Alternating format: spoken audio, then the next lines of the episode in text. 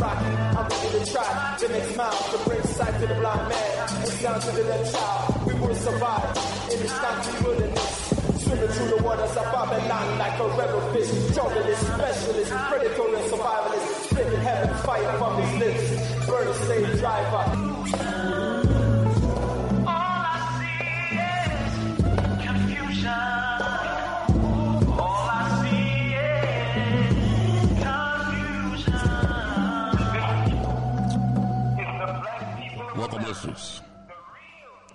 Time for an Awakening on Black Talk Radio Network, new media for the new millennia.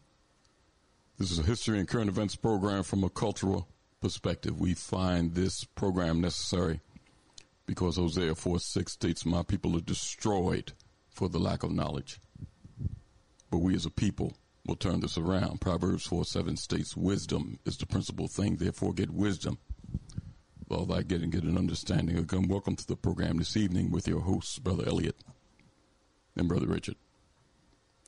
The number to get involved in the conversation this evening is 215 490 9832. That's 215 490 9832. We're streaming live at several locations. You can go to timeforanawakening.com which is the homepage, and catch the live stream at that location. You can go to www.blacktalkradionetwork.com forward slash time for an awakening. Again, that's www.blacktalkradionetwork.com forward slash time for an awakening catch the live audio playing there. You can go to abibitumi.com. That's A-B-I-B-I-T-U-M-I.com forward slash time for an awakening. They stream from Ghana and the live stream should be playing there. Or you can download the TuneIn radio app to any of your devices. TuneIn is a free radio app. In that TuneIn search engine, just type in Time for an Awakening. There you'll see the icon and you can stream the program live, even into your car if you had a Bluetooth capabilities or the auxiliary connection. Again, that's Time for an Awakening radio program with the live stream on the TuneIn app. Drop us an email at timeforanawakening at gmail.com. Again, that's time for an awakening at gmail.com. Time for an Awakening also has a fan page on Facebook. In that Facebook search engine, you can type in Time for an Awakening radio program. There you'll always see interesting content being posted daily by myself or Brother Richard. And do me a favor before you leave that page, just hit that like button. That's Time for an Awakening radio program with the fan page on Facebook, and Time for an Awakening Media is also there. Always full of the latest podcasts of the various programs on Time for an Awakening, interesting articles that you can read, download at later times, and share with your friends. Also, check out that Time for an Awakening marketplace and our partnership with the Abibitumi. Always interesting mark things in the marketplace all the time. Uh, various African language classes, classes on education, economics, social systems, health, and much, much more being taught by prof- professors on both the continent and in the diaspora. So again, make that one of your favorites. Put that in your address bar. That's timeforanawakening.com. Timeforanawakening.com will take you straight to Time for an Awakening Media. It's 7.07 here on this hot Sunday evening here in Philadelphia, and we're in the Sunday edition, the Sunday, July 23rd edition of Time for an Awakening. Our guest this evening in conversation, activist, director of organizing for the International Black Freedom Alliance. Brother Tory Russell is joining us straight from Ferguson, Missouri. Uh, we're going to be touching on a lot of things tonight with Brother Tory. Uh, some uh, some reflections on his recent opinion pieces uh, written by him, also uh, his opinions as a grassroots Missouri organizer on the uprisings around this country from Ferguson to the present. We'll be right back to get the program started after a brief word from our sponsors.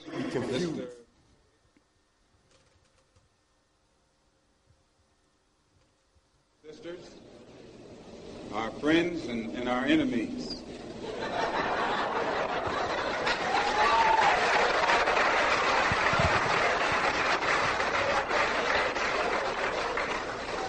Everybody is here. You are listening to Time for an Awakening Media, part of the Black Talk Radio Network. For podcasts or live programming, hit them up at timeforanawakening.com.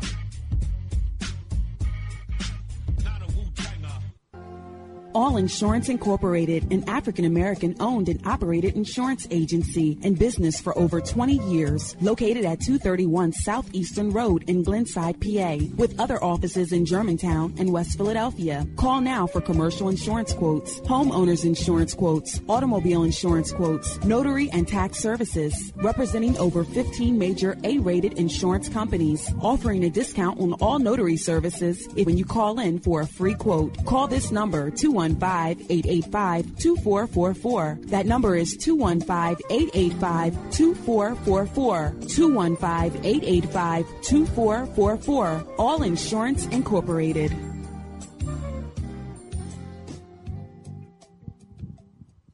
Your roof becomes unruly, call Dooley. Dooley Brothers, specializing in shingle, rubber roofs, gutters, downspouts, and vinyl sidings. Call for your free estimate today. 215-224-3882. That's 215-224-3882. Dooley Brothers Roofing, the roofing experts you can trust. That number again, 215-224-3882. 215-224-3882. Before your roof becomes unruly, call Dooley.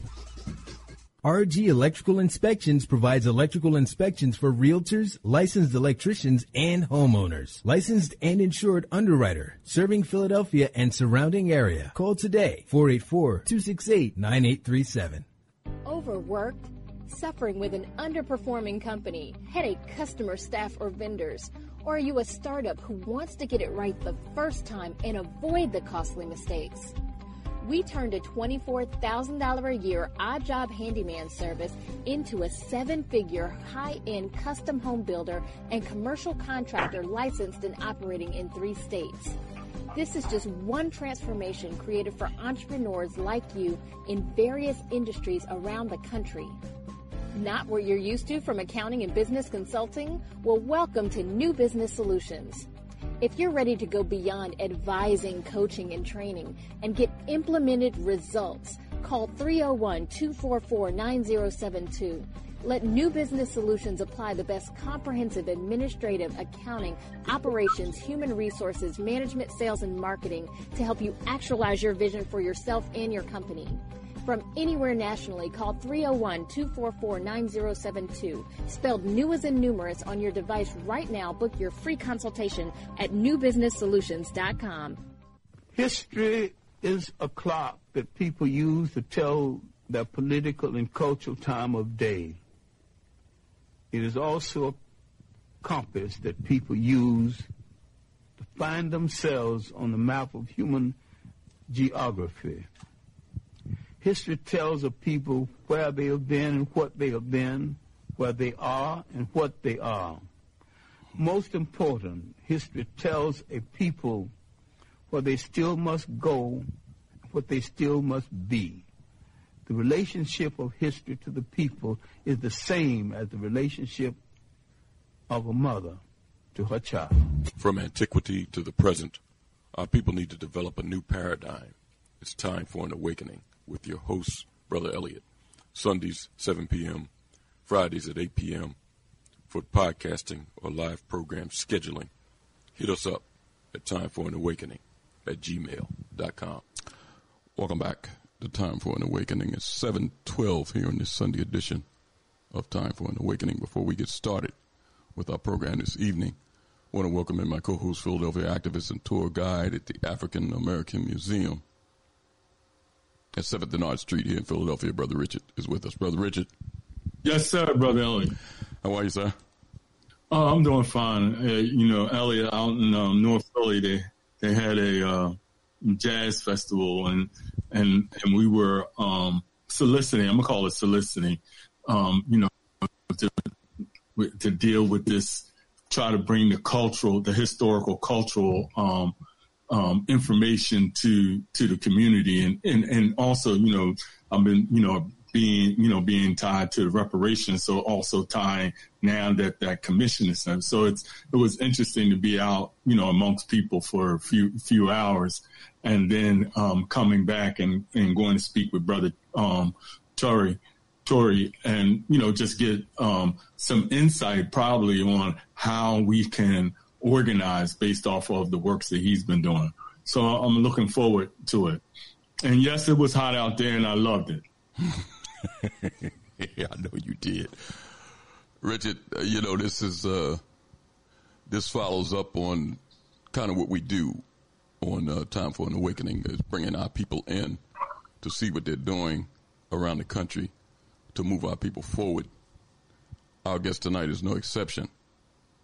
Activist, Director of Organizing for the International Black Freedom Alliance, and been active in the Missouri area, not just in Ferguson, but in Missouri and beyond.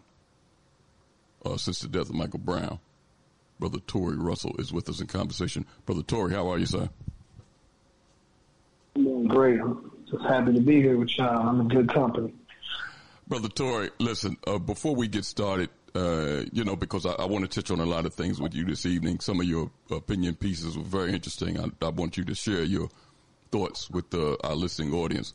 But before we get to any of the pieces that you wrote, let's go back because we're almost at the, and I don't like to use the term anniversary, but we're almost at the, the date when Michael Brown was murdered uh, in Ferguson in uh, 2014. Let's go back to that date, August 9th of 2014. Uh, I guess you were probably maybe working, uh, hanging out with your family, uh, uh, might have been in the park, doing what folks do when that incident happened. Tell our listening audience because I always like to to get this from our people that, that are active because it's a great percentage of our people that are not active. They're on the sideline, they're looking, they're waiting for other people.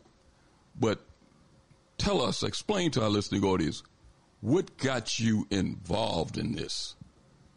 And I'm not talking about because, you know, you can look back now, yourself and others from outside of the uh, Ferguson, St. Louis area, and look back and see people that that had got involved in that movement down there that were opportunists, that got involved because they were publicity seekers, they wanted to make money or whatever. But talk about it from a perspective of yourself and the love that you had for your people. Tell us what got you involved and kept you involved all this time. Well, I'm gonna start out by saying we call it a commemoration. We don't call it an anniversary. This is the nine-year commemoration coming up, and for me, I think about this question a lot. Um, I think what it came down to two things. I actually, for the first time in my life, felt like I watched a lynching that felt historical. Like I was watching a Jesse Washington or some black person be lynched for me to see and to be fearful. I think that was the first thing. I think the second thing that really compelled me because on that day I was at football practice. Okay. Um, I was, I was trying to be a football coach. I went to the Charles Sumner High School. It's the oldest black high school west of the Mississippi. Um, I always crack the joke. I would never be on the Mount Rushmore of Sumner High School because of the prestigious alumni. So I'm, I'm going to do the Mount Rushmore to let you know I'm playing with house money. Um, Dick Gregory went to Sumner High School. Mm. Arthur Ashe went to Sumner High School. Tina Turner went to Sumner high school. I mean, Bill Clay, the creator of the Congressional Black Caucus, um, Grace Bumbry, uh, the great um, opera singer. There's so many great black people that went to my high school. I would have to free black people in order to get up there and somebody would say my name. And so I'm playing with house money. I wanted to impact the youth, and I left football practice on a hot Midwest day. It's Mississippi hot in the Midwest. It's almost 100 every day. I think people don't know that. And I saw a six foot four, 290 pound black kid laying in the street, and I said, that's somebody meal ticket. That's somebody baby who probably plays sports or can, you know, change the composite of somebody's family's life. He laying in the street killed by Ferguson PD. And so I heard that, I seen that, I felt that. Um, and I didn't want this to be a Trayvon Martin moment. I didn't want some some Negroes just trying to march or do poetry. Um, I wanted to go from a protest body to an organizer, um, and I ended up becoming one of the, the leaders in the movement. Brother Tory, uh, let's let's look at the Ferguson now or the St. Louis area because there's a lot of areas around St. Louis, Ferguson, and some of the others, and you can enlighten our listening audience because after that, uh, after uh, uh, Michael Brown's death, you had a lot of people go into that area. You had uh, exposure of that area around St. Louis. Tell our listening audience a little bit about Ferguson and that St. Louis area. You know, we hear a lot of things. We see documentaries. They talk about East St. Louis. Uh, you never really heard anything about Ferguson until Michael Brown's incident. But enlighten our listening audience about the dynamic of those areas because Ferguson is predominantly black. I'm looking at uh, uh, some projections here or some uh, uh, uh percentages, and, and it, some of them vary, but looks like Ferguson is about 70% black. So, and some of the neighboring towns around Ferguson is predominantly black. Tell our listening audience the, the dynamic of what's going on and what was going on before the murder of Michael Brown. Okay. So Ferguson um, is a, suburb. Um, I live in St. Louis City, a rough city, like you said. Uh, we always top two in, in the murder rate. We are always uh, high in violent crime. Um, we one of the top five most segregated cities, and so the St. Louis County is no exception. And so we average um, about a police shooting every week in the metro area. if that makes sense to you. But Ferguson is a place where you move away from the in the inner city to go get a better life. But the uh, but the police operate in St. Louis County um, like like like slave catchers, and I don't mean that as hyperbole. I mean in St. Louis County there's um, over 85 smaller little towns and suburbs. Some of them may be 10 blocks long, and so what we're saying is is that all of these small spots were like debt prisons. All they do was pull people over for small infractions, write you fines, and bag you up into the fines until you can't afford to live out in the suburbs no more to price you out of it. Well, just like Philadelphia or Chicago and other places, about 20 years ago, they wanted to start gentrifying the St. Louis city. And so for the last 20 years, black people, more black people have been leaving the inner city to go to what we call North County, like North Chicago or like uh, going out to Westchester. And if you can imagine all of these things just culminating and having all these spots where segregated. Um, all the black people live to the north and all the white people live to the south. Um, and so our city is split like that. Even though it's majority black, it's majority black people who don't have a politic that is connected in working class politics, even though those are working class black people. Those are black people who, not like white people participating in white flight, but follow white people and participated in black fight flight and still ended up in a gerrymandered district in a place where Democrats would not um, give them the anti-poverty or the improvement of the education programs, and it created a whale storm of racial injustice. And I think on August 9th, from all those years and hundreds of years of lynchings and police murders, um, it was a person who was killed about two weeks prior to Mike Brown. Uh, we had a, a lot of police killers in St. Louis. I think for that one, it was a young boy in the middle of this community with people who was renting who said enough was enough. And you know, I, I'm thankful that our people rose up together. in a unified force in spite of the opportunities coming in turn. Brother Tory, the um, I'm looking at uh, some of the things that because uh, I was uh, looking at your article that you wrote on uh, your reflections of Ferguson, and this, is when you did five years. Uh, it was the fifth uh, commemoration of of the killing of Michael Brown, and you talked about some of the things that you had instituted in the communities. Um, patterning, patterning these things after the Black Panthers and some of the things that you had done, uh, the breakfast, the books, uh, uh, uh, programs that you started. Talk about some of the things that you had started, you and the brothers and sisters involved that has started uh, since Michael Brown and that are still functioning now. Uh, and then we kind of can, can go into some other dynamics. But just talk about some of the things that the positive things that uh, you and the other brothers and sisters have done since then.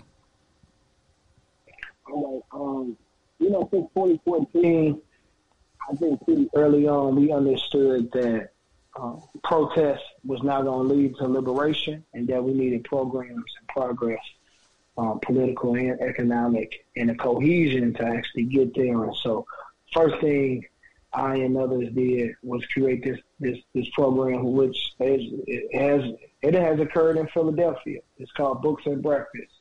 Uh, we paying uh, homage to the Black Panther Party. We actually spoke to Black Panthers um, to understand how it was created and, and, and read the books and had different conversations with some elders um, that are now part of kind of like our kind of OGs or our elders in our organization, the IBFA and we went to work. And so we wanted to do very grassroots community organizing, unification of, of poor working class or poor black folks.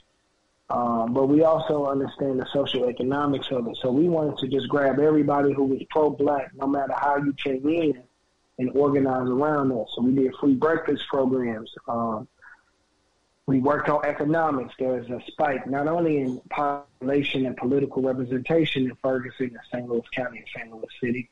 Uh, we have more black businesses here after Ferguson.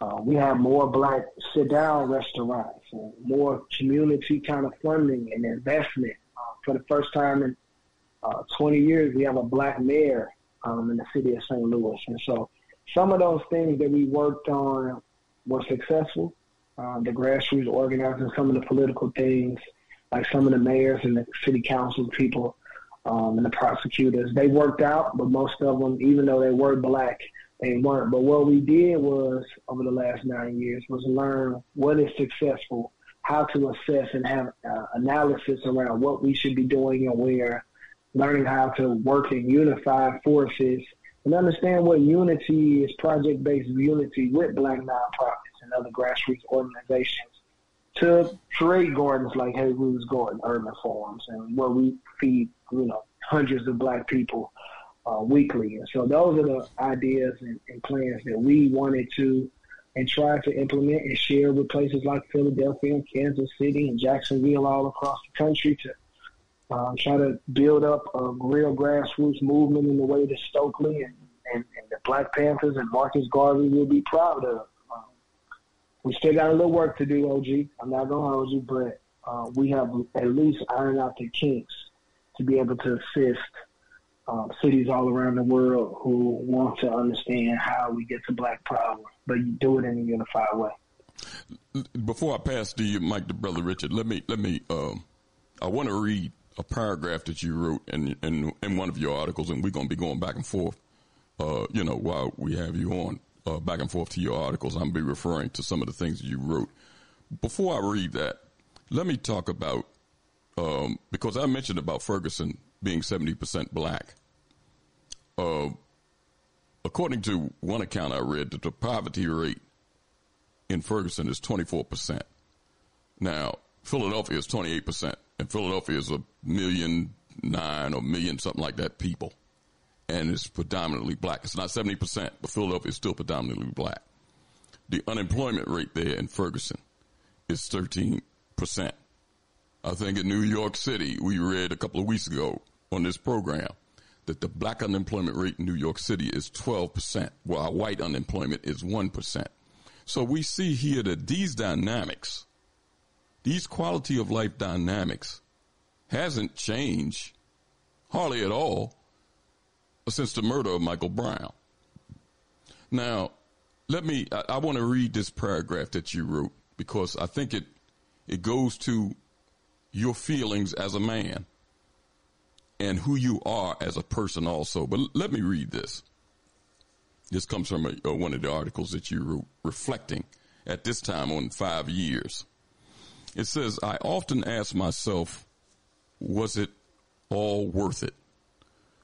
The weeks of barely seeing my loved ones, being turned down by organizations for jobs, and campaigns that were being funded through the direct organizing labor that we did here in Ferguson. I watched members of my movements, family be evicted from their apartments, shipped off to jail, and sometimes I don't know what's worse. Opportunists eating and building with organizations in 2014 during the heart of the rebellion, only for them to get paid and not even return a phone call when we need them or seeing people you were with in the streets protesting with being buried and jailed? You know what? The answer is yes. Always yes. I would do it again for my people. I would do it again for Ferguson. I, do, I would do it all again for Michael Brown Jr.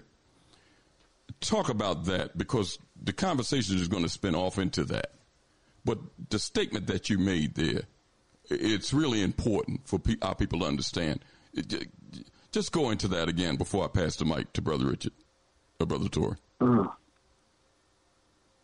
Um, everybody listening, I just want to say uh, uh, the documentaries, the books, uh, even YouTubes and the speeches don't do the movement justice it's a it's a full contact sport. It's what football wish it could be. It's a real gladiator sport.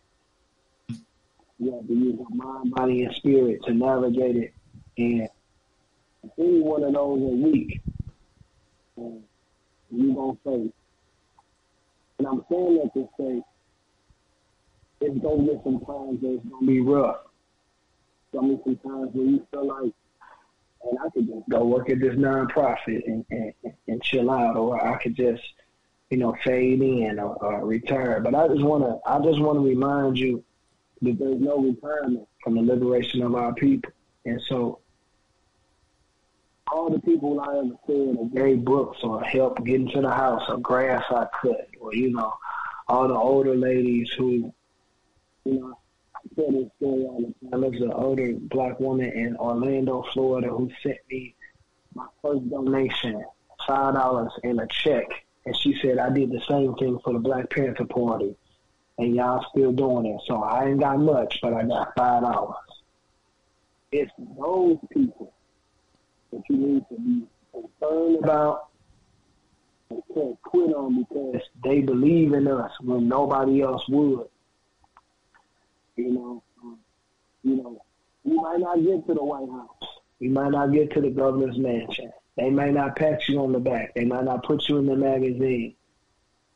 When your people love you, when people call you from prison and want to talk and, and, and, and just deal and really be in the trenches, help our people and willing to share and be a shoulder for you and lift you up. I think we have to understand the good and the bad, and they come together. But that's what makes it a beautiful struggle. That you're gonna find family and friends and people in places that you never knew existed. And so I'm saying all of that to say, I'm glad that I made a vow to not allow what happened to Trayvon Martin happened here in a way where I felt like it could have been swept under the rug or at least a movement come, couldn't, couldn't come from it. And I'm happy that I made that decision. I'm happy, even though I miss, you know, a lot of things with my own family. My family and my community has grown, and I'm doing that for this one key point. how could I how could I live with my family or give time to my kids or be a teacher or a coach and prepare my kids, my family, my students for a world that don't even exist. So some of us must be courageous enough to create the world that we want our future to live in. And it's going to take a level of sacrifice or what we call LOC, a level of commitment that's unseen. But I'm here to tell you, as a little black boy on the west side of St. Louis, it was all worth it. And I wouldn't trade it for nothing. And I think when you get into the movement with an organization and a movement with people who love you, you won't you won't regret it at all. Brother, Tory, I'm gonna pass the mic to Brother Richard, but if you can't, because I don't know whether you're on a hands free, and sometimes your voice is going in and out, and I think what you're saying is important. I want er, people to hear every word. So if you, if I don't know whether you're on a hands free, but if you can, can you kind of get uh, on your phone if you can? I, because your vo- sometimes what you're saying is going in and out. Is this better? Oh, most definitely, most definitely. I'm a pass. all right, all right, all right, brother Richard.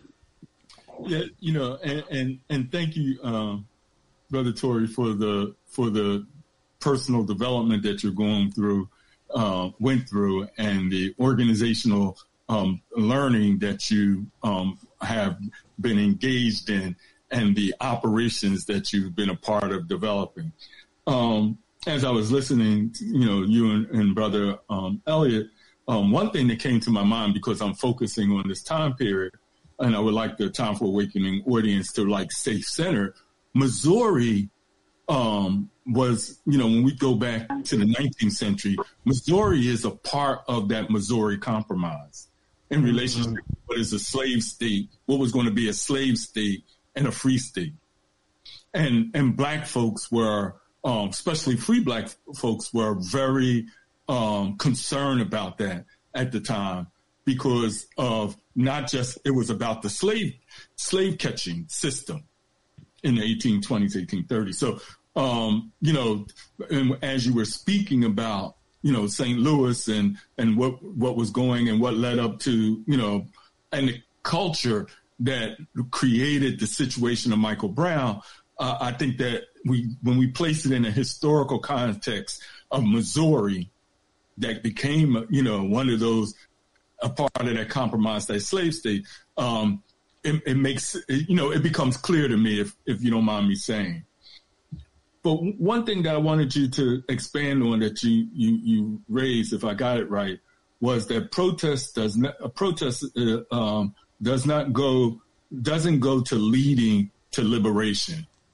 Um, I think that's important based off of you know your, how you came to this moment and the work that you're doing for you to um, help us to see um, why you could, why you made that statement, and what does that mean to you, and what is the lessons that we get to from that, or we should get to that um, as we look at the possibility of another protest. Um, com, you know, what, what, what, when you say that protest doesn't lead to liberation, um, what made you come to that thought?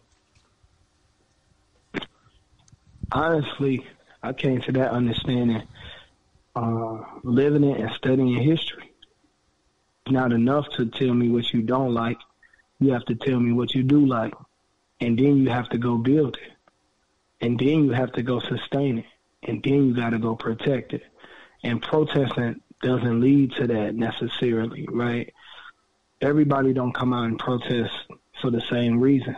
Hmm. I mean, I learned early on in Ferguson through the first couple months, especially when people from around the country and around the world started to come in, it's like we would scream justice, but when you ask them what does justice mean, they didn't have the same and nowhere near the same definition. When we ask for freedom, what is freedom, right? We can pontificate or, or kind of articulate what that means, but if you got a room full of black organizers and they had to write the answer down on a piece of paper and put it in a box and then we all read it, we would probably come out with 80 or 90 different answers uh, I think what happened was I studied Stokely. I studied the, you know, the post uh, Dr. King riots or uprisings. I, I, I seen these things. Even LA '92, Um, I mean, you got to think about it. In 2014, we was 20, what, 22, you know, a little bit 30 years later, and we didn't have nothing. Like it was no, it was no remnants of a LA uprising, and none, none of those organizers were around to even teach us and mold us. And so we understood that protesting is meant to is meant to disrupt and destroy, while programs and plans and platforms are meant to build and sustain. And so, um, I, I don't want to be that guy. I just want to say that protest is a tool in the toolbox or the tool belt, and it's not even the most effective one. It's only the most effective one when we're not organized. And I, I think that's a, I think that's powerful and important because I think we have to.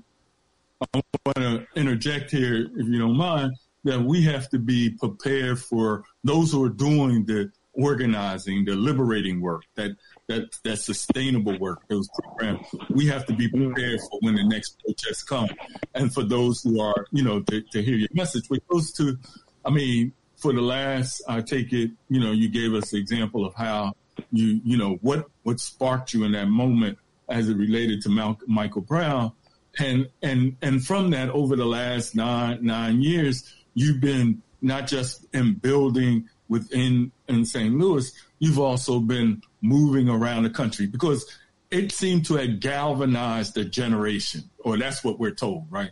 Uh, at that moment, um, people from around the world, um, you know, at a certain age group, um, actually um, seen an injustice take place for whatever reason. And, and I wanted to get your feedback on when we talk about organizing and, and looking at the long term, and as you've been going through this over these years, this generation, what do, what do you what do you say that you can communicate based off of the protests and the liberation work that you see that this generation is like the generation because the people the generation of Stokely was the same age group and they came to the same conclusion. The Panthers was the same age group. What do you what do you see that you can share with us about this generation that those who are in different generations or the ones who are coming up should be aware um, based off of the last nine years and the work you've been doing? I'm gonna I'm gonna say this um, as a protester, right? Who a person who loves it. I ain't gonna lie to you, but Richard, I love a good protest. I love a good couple thousand black people yes. uh, doing whatever we want and, and, creating a liberated zone. I love that. Um, but uh, activists prepare for protests, organizers prepare for everything afterwards. Mm. Um, and so our mistake was we didn't even know how to organize and recruit from the protests. We were so busy making sure that the chants and that we had enough batteries in our megaphones and we knew the route um, that we didn't understand base building. we didn't understand that I don't really need the engineers and the lawyers out here protesting all the time. It's okay for them to get hit with a little tear gas, but that should speed up their maturation process to build the black liberation world that we want to live in. Um, it could be a catalyst. And what we say is protests in your city are alarm clocks. It wakes people up. But being woke doesn't mean that you're active. It just means you're no longer sleeping. no. Boy. Um, and so, wow. and so what we wanted to do is always understand and be prepared for the next Mike Brown moment, the next George Floyd, or the next Breonna Taylor moment, but also be or, be ready to organize activists, organizers, thinkers, thought leaders, speakers, problem solvers to work in cohesion, not only during the protest, but afterwards. And so I know a lot of us um, is the, probably the protest movement OG. It's like I'm a fan of protests if we don't have nothing um, to at least tell them and wake the people up. Um, but nine years in, or 400 years into this project and, and on this land, we should be a little bit more equipped. And I think, you know, the the under the intentional underdevelopment of the movement by Black Lives Matter and Black Lives Matter type organizations and groups um, has led us to not have revolutionaries or organizers. They wanted to create like a, a reactionary activist kind of generation where you only saying something on TikTok or social media in the moment, but you're not to follow it to see the end of it. Organizers typically do that. And so that's where our movement has led us to be more intentional about it. Um, I'm not saying I won't. If you call me and, and, and have me, I will definitely pull up and do the protest with you. But I'm probably gonna pull up with some people with some QR codes, um, and have a meeting or two planned and already have a plan and a strategy laid out. We're just looking for those who are ready to, to build on that.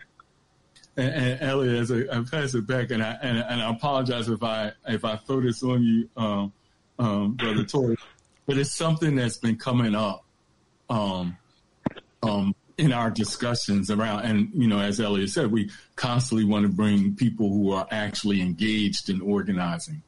And the one thing that's come up um, by elders, ones who were with um, Stokely and, and, and others in relationship to, and and and I was spark, I'm sparked to this based off of what you said about um, one this one group that that that took uh, the image, the public image, you know, that there's a buffer class, uh, uh, a, a a group, a generational could be a generational group that um, may be um, not, even though they're there, they may not be a part of the liberating process as you see it. I'm, i want to make this question more clear.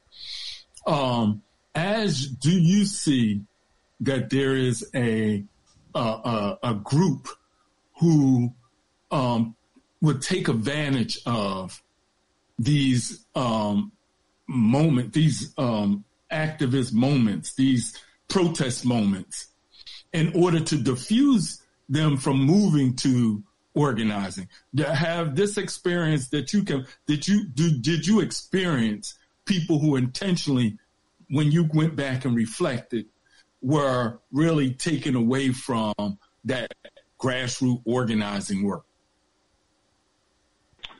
Almost definitely. Uh, I always say Ferguson was the place where you got to see everybody for who they truly was um, before they got a blue check on social media or creating some kind of public profile of who they wanted to be.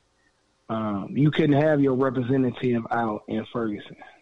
Um, the people saw right through that, and I think tear gas and pepper spray um, and, and direct police terrorism will make a lot of people tweet, live tweet from a place that they're not even at the protest. And so there are many different groups who parlayed just a, a piece of understanding which created the nonprofit industrial complex, but we understand that it was here before Ferguson. Mm. And so there were people who were exploiting issues for a paycheck, putting paper over the people, um, and putting profits over the people uh, for decades. Um, there are compromised people, Negroes, and it has no age. It has no social economic class. I'm pretty sure I'm gonna make uh, some people upset with the next two. Um, there's no gender on that, and there's no sexual orientation. Um, I've seen gay, straight, lesbian, trans, uh, pansexual, uh, black gay men, black straight women. I've seen everyone uh, sell out um, here in Ferguson. Um, and most of them are your favorites. And most of those people are living in places and times um, that is not bottom bottom up organized and it's grass it's not grassroots and I would argue that it's probably not even grass tops. It is completely in a controlled opposition mm. um, a part of society. And I mean we could talk about it, you know, and structurally, uh, um, there has always been a, uh, a NAACP, um, a Du Bois before a radical Pan Africanism um, hint, you know, it's it's always an antithesis. It's always a Frederick Douglass, and there's always a Henry uh, Highland Garnet. There's always uh, Delany. There's always uh, Robert Williams. There's you know there's always the most radical revolutionary elements who have to go in exile like Assata Shakur or, or, or Pete O'Neal. There, you know, there are Geronimo Pratts of every generation. Geronimo Pratt was that one. Is Josh Williams in this one. Um, there's Medgar Evers in the last one. There's a King Darren Seals in this one. And so there's always these black people who are trying to push the envelope towards collectivity and then they um there's a class of black people and I, when I say class I, I don't mean it in the leftist Marxist way. I'm not a leftist. Mm-hmm. Uh, I'm a Pan African nationalist. Let me be clear. I don't believe in white ideology on capitalism, socialism, white, left or right. I believe um, in black people, and so we call it elite capture there's always a group of people who exploit the protest, exploit the divide between the masses and those who are in power, and there's control opposition or Negroes who wanted to replace the house Negro in the first place. Hmm. All they doing is using the protest as an audition to white supremacy to be chosen, um, to be picked as the next Negro leader to make, make sure that we don't get what we deserve in the form of reparations and so on and so forth. Boom. There it, Hey, there Elliot, I it like is. that. Au- Audition. There it is. There it is. Listen, uh, uh, you know, you kind of open up where I want to go at with this next, uh, uh, uh, Richard. Uh, I'm gonna read uh, a paragraph from what Brother Tory wrote because you just start talking about it, but maybe you want to go uh, a little deeper. Um, let me read these two paragraphs from uh, one of your published reports here, uh, uh, your published articles here, Brother Tory. It says, We were in the streets attempting to construct a narrative for us, of us, to share our truths, to heal, to protect, and to build our Ferguson.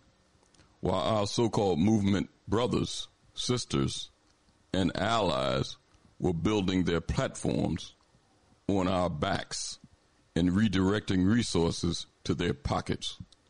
We have been forced to watch the movement turn away from the masses of black people activated by Mike Brown's death and become mainly focused on lucrative mainstream acceptance from white media and white funders. With pure frustration, we saw our chance of empowerment and perseverance turn into cheap merchandise for rappers and entertainers who wear it on their bodies but not in their hearts. We figure out pretty fast that hashtags don't move white supremacists and petitions don't change policies for black lives, at least not where I'm from. Brother Tory, you want to expand on that before we go to our first break?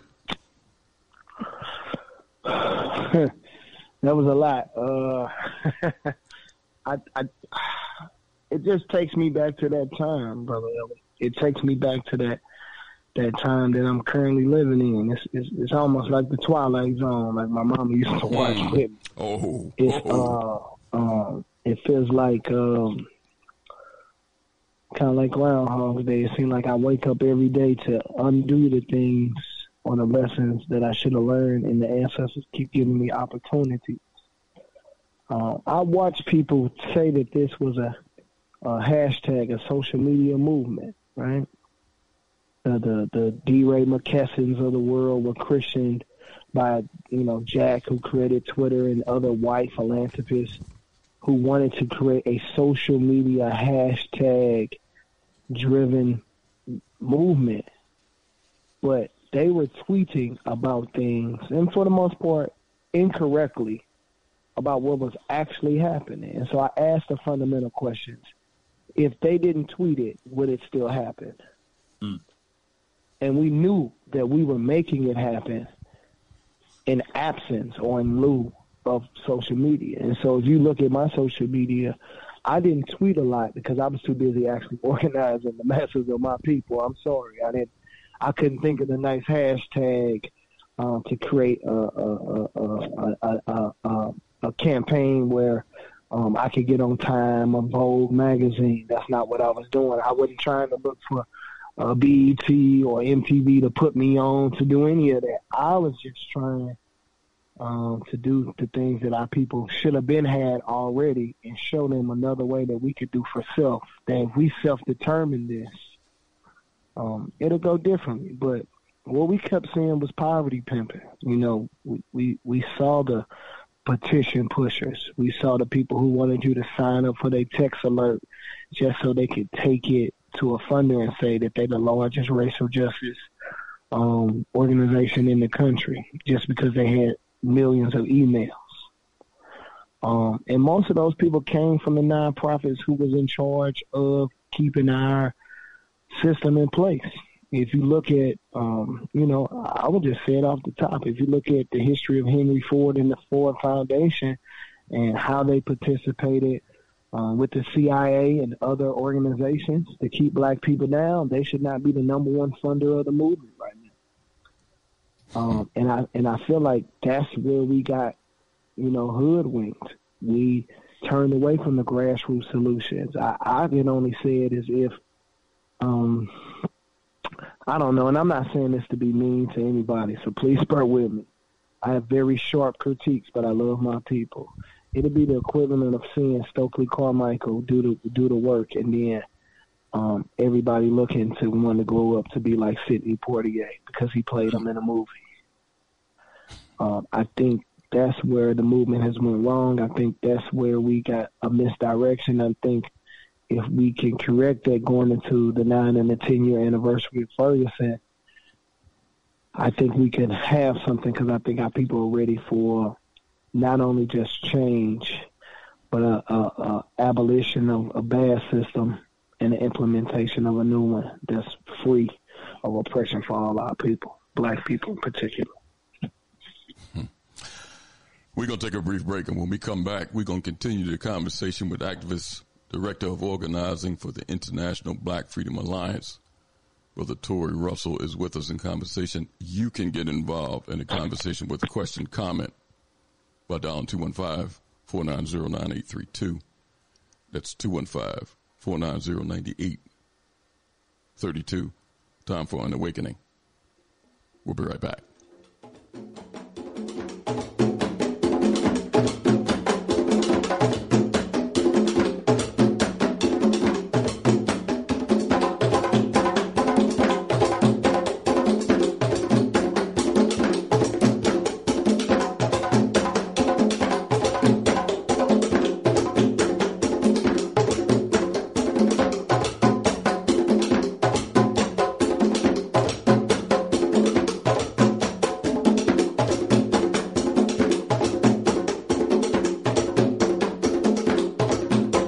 Listening to Time for an Awakening. Time for an Awakening with host Brother Elliot and Brother Richard on Time for an Awakening Media, part of the Black Talk Radio Network.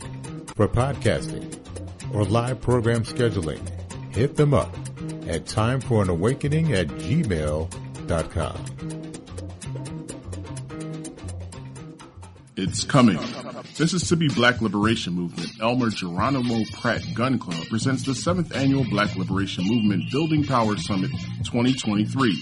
Building Power Summit, Free the Land, Undivide, and Reclaim, September 15th to the 17th, Jackson, Mississippi at the historic Black Tougaloo College. Portions of the conference to be aired on Time for an Awakening Media, Black Talk Radio Network calling all serious black power organizations, revolutionaries, organizers to attend this divine experience. For more information, contact Brother Patrick Lumumba, 662-560-5434. Sister Crystal Denise, 405-361-4751. And Brother Nick Bezel, 512-364-0050.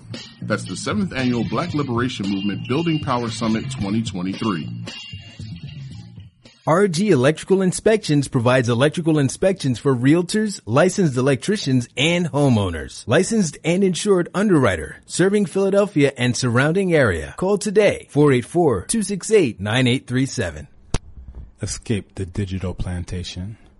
abibitumi.com, abibitumi.tv, abibitumitv.com, abibitumi.store are here for you.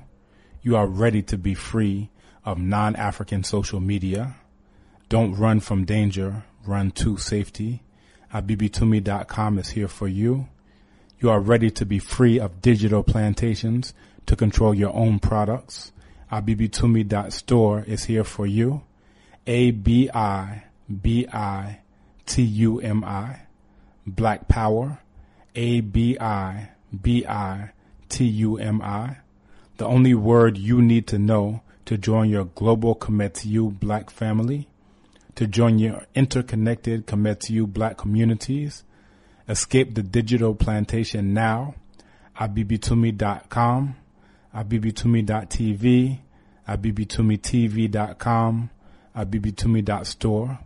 We are here for you. Escape the digital plantation.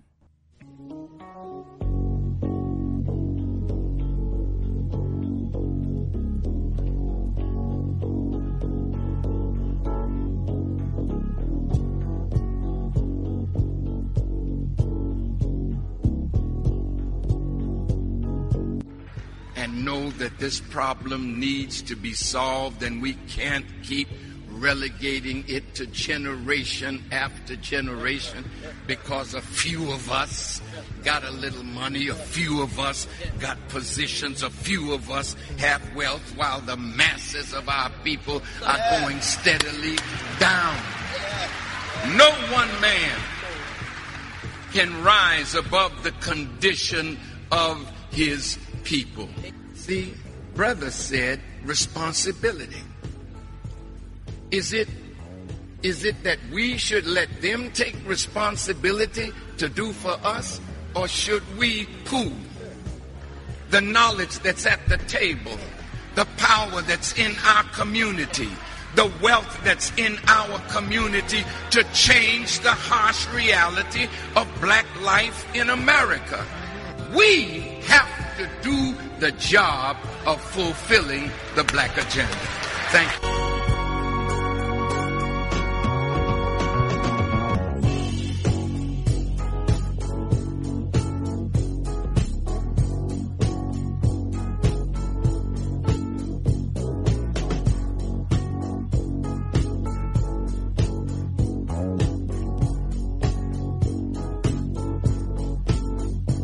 We have a message to the black man.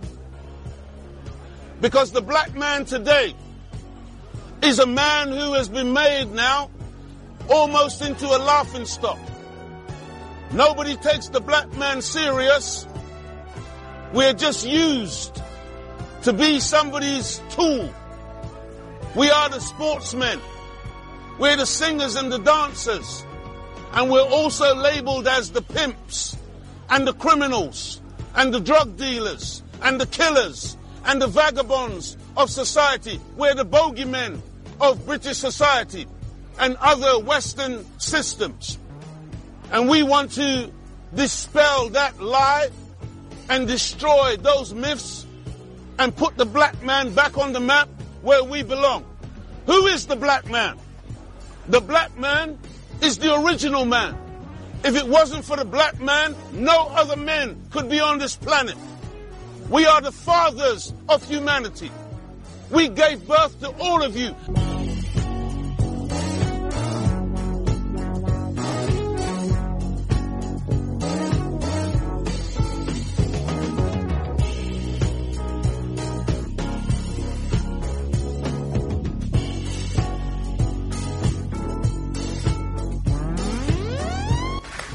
We are the watchmen on the wall.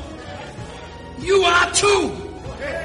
You watch with a political eye. We watch from a spiritual eye. But we're supposed to be the watchmen for the people that vote for us. The sad thing is the people vote, but they don't give you the money to run your campaigns. So here come big business. How are you? How are you, Judge? How are you, Alderman? How are you, Congressman? How are you? How are you, Reverend? what can I do for you today, Reverend? You can't do nothing for me. See, that's what we got to be careful of. We got to be careful of who we bow down to. But see, when you get in your congregation and you talk this Jesus, this powerful Jesus that's sitting at the right hand of the Father with all power in his hand, then you go with your hat in your hand to the governor, to the mayor, to the president, begging for some crumbs. You have sold your God cheap. And you make the white man downtown disrespect all of us. Yeah.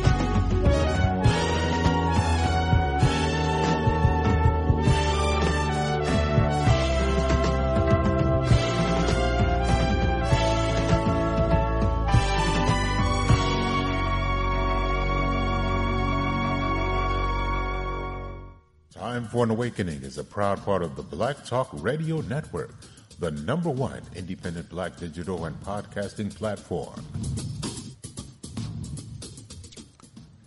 Welcome back to Time for an Awakening. It's, eight, it's 8.04 on the Sunday edition of Time for an Awakening. Our guest this evening in conversation, activist, director of organizing for the International Black Freedom Alliance, Brother Tory Russell, straight out of Missouri, with us here this evening, sharing some of his thoughts and aspirations as a grassroots organizer. You can join this conversation by dialing 215 490 9832. That's 215 490 9832. Uh, Brother Tory, uh, before we took a break, we talked, uh, and I and I read uh, a quote from one of your articles, and you talked about our people going to white media and white funders, these these uh, quote unquote allies, to get money for quote unquote black liberation. And that leads right into the article that you wrote in regards to Jay Z. Now, you can correct me if I'm wrong. Uh, you use Jay Z, but I don't think you're limiting, limiting, limiting it to Jay Z. You're talking about black entertainers across the board, uh, uh, uh, uh black athletes, and others that make multi millions of dollars that have used, uh, whether it's Michael Brown, uh, and, and, and, and Trayvon Martin, George Floyd, any of these movements to act like they're for the people, but then doing opposite. You made reference to them funding these black movements instead of just sitting there and our people going to white funders, white media, begging for some crumbs, similar to what you heard Minister Farrakhan say in that vignette piece that I played. Talk about it, and that leads into your next article. Talk about your thoughts when you wrote that article and, and why you did. yeah, you're right, brother. It's not just about Jay Z. I feel like Jay Z is a cultural icon for um, a younger or a generation in my age range. I think um, you're right though. The assessment is not just Jay Z. It could be Oprah. It could be Meek Mills. It could it could be Ezekiel Elliott. It could be a lot of um, black athletes, entertainers. Um, it could be Robert Smith. It could be uh, David Steward. It could be a lot of black millionaires and billionaires and Tyler Perry's and whatnot. I think what we're asking is a fundamental question. Um, they make their money off of the culture, right? They they they, they point a camera at it. Um, they put pen to paper about it. Um, and they take that and, and utilize that in athletics and, and, and that their spear in a cultural way that we understand it. But it seems very individualistic. It doesn't seem collective, right? And so what I'm asking or what we're trying to attempt to do as the Black Grassroots is address this in a respectful manner to call them in and say, I know y'all done a few things here and there. Y'all raised a million dollars here or there, right? But as you look at the white philanthropy, I mean, if they if you're looking at who funding PETA, then we getting outpaced. You know, if if we talking about a, a back to school drive, the black rappers and, and athletes to do that for a free basketball or football camp, um, but nothing to really create a movement for, if you get what I mean. And so when I'm asking for revolutionary funders, I'm asking for people who want to go beyond a book bag drive or um, some smaller things. I want some people who want to build in Africa, who want to do these things and create industry and create institutions, black institutions. And we see the attack on uh, Black History and HBCUs. I want them. I want them to fund the campaign to organize around reparations, so we can actually get it. And then we're not begging white people or cultivating or changing our our platform so we don't offend the people who is ensuring that we can feed our family as we organize with the masses of our people or screaming for around police terrorism, around criminal justice reform. Um, I think right now, you know, I think it's a it's a it's a it's a divide amongst those who who who just rapping and, and, and singing and putting it on their t-shirts and coming out with their hands up or kneeling and putting their black fist up, and those who are willing to ready to to go all the way and make the the full sacrifices around it. I wish, I wish that it was I mean, I'll say this: if we just had a hundred thousand black people with a lot of money who would give just a thousand dollars a year, what could we build? You know, we would have black economics. We would have all the black mayors we want.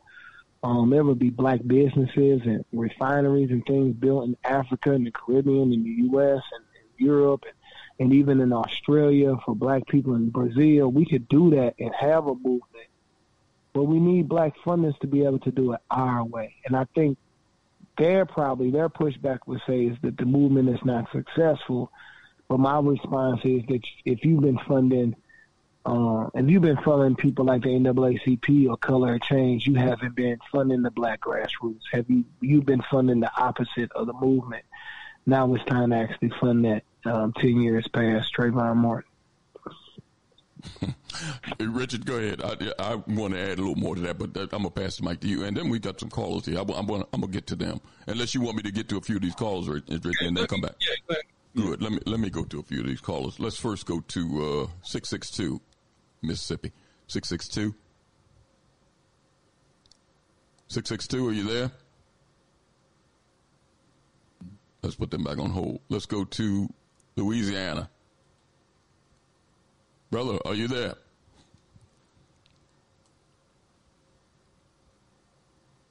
Hmm, let's put them back on hold. Let's go to 646. 646? 646.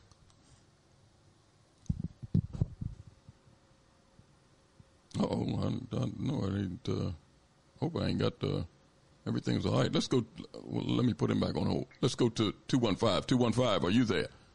Yes, sir. You, Brother Elliott? How you doing? Okay. I'm doing well. Thanks for asking. Hey, how you doing, Brother Richard? Brother Tory, how you doing, Brother Tory? I'm doing well, family. How are you? I'm doing fine, Brother Tory. All praise be to Allah. You know, I don't know where to first begin, Brother Tory. It's like, you know, it's a lot, it's a lot, you know, you deal with uh, Ferguson, St. Louis area, and, and all the, you know, all around the Michael Brown situation is just a lot to deal with and stuff. I guess I have a comment, a question. Uh, Brother Tory, uh, is this. Uh, I was telling Brother Elliott this morning, as a matter of fact, I said about last, I think it was last year, uh, spring of, of last year, I ran into a sister in North Philadelphia and she was an older sister, about maybe uh, I guess you would say she maybe in the late sixties, middle middle to late sixties, and she had on a, a, a shirt that said "I love Ferguson." So I approached the sister in a very respectful way, and I asked her, I said, "Sister, I made an intrude on you." I said, "Are you uh, from Ferguson?" And she said, "I'm from uh, Ferguson, Missouri."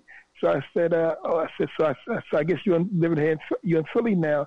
So she said, yeah, she, I just moved to Philly. Me and my family, we just moved here a few months back ago and stuff. So we got to talking. Now, of course, you know, I brought up Michael Brown.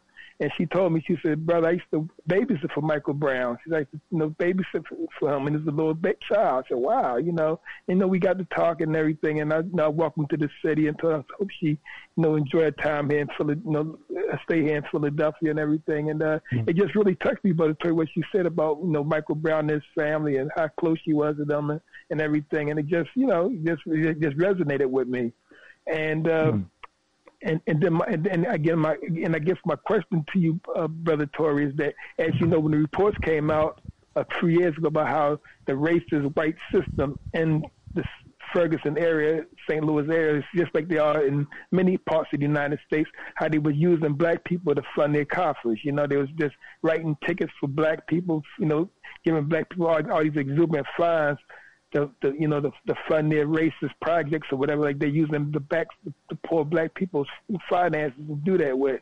And I would just my mm. guess my question to you brother Tory is that how did the movement and and Ferguson how did they co, co, co, coalesce around that? How you know how did they deal with that situation and how you know how's pretty much the the movement dealing with that even now the, the fallout from that? You know I guess that's that'd be my question to you brother Tory. Mm. I appreciate that question. I think um, where we are now is teaching around what happens post uprising, post rebellion, um, post black people rising up and saying, um, we're not going for that no more. And so um, we know the perfect storm of how black people um, are oppressed. Uh, there's uh, the system of white supremacy. Mm-hmm. If you mm-hmm. don't know what that is, you need to look at Neely Fuller Jr and so everyone can understand what white supremacy is. Yes, sir. And how it functions is, is amazing.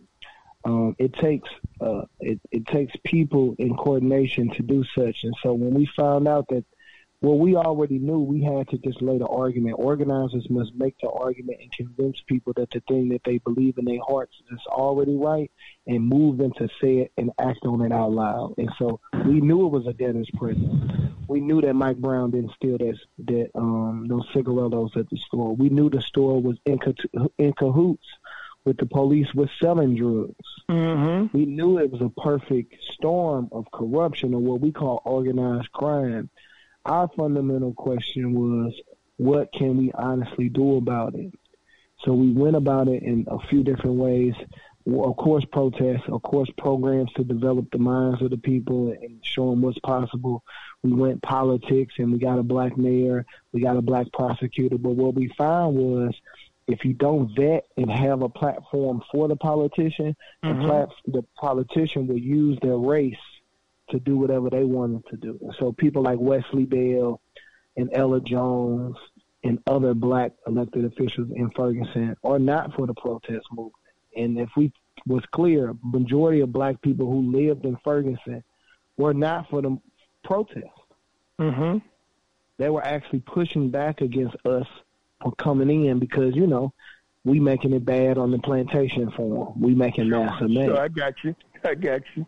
Um, and so what we have to teach around is how to, like you said, coalesce with our people and come and bring that understanding of how it's beneficial to all of us in very particular ways.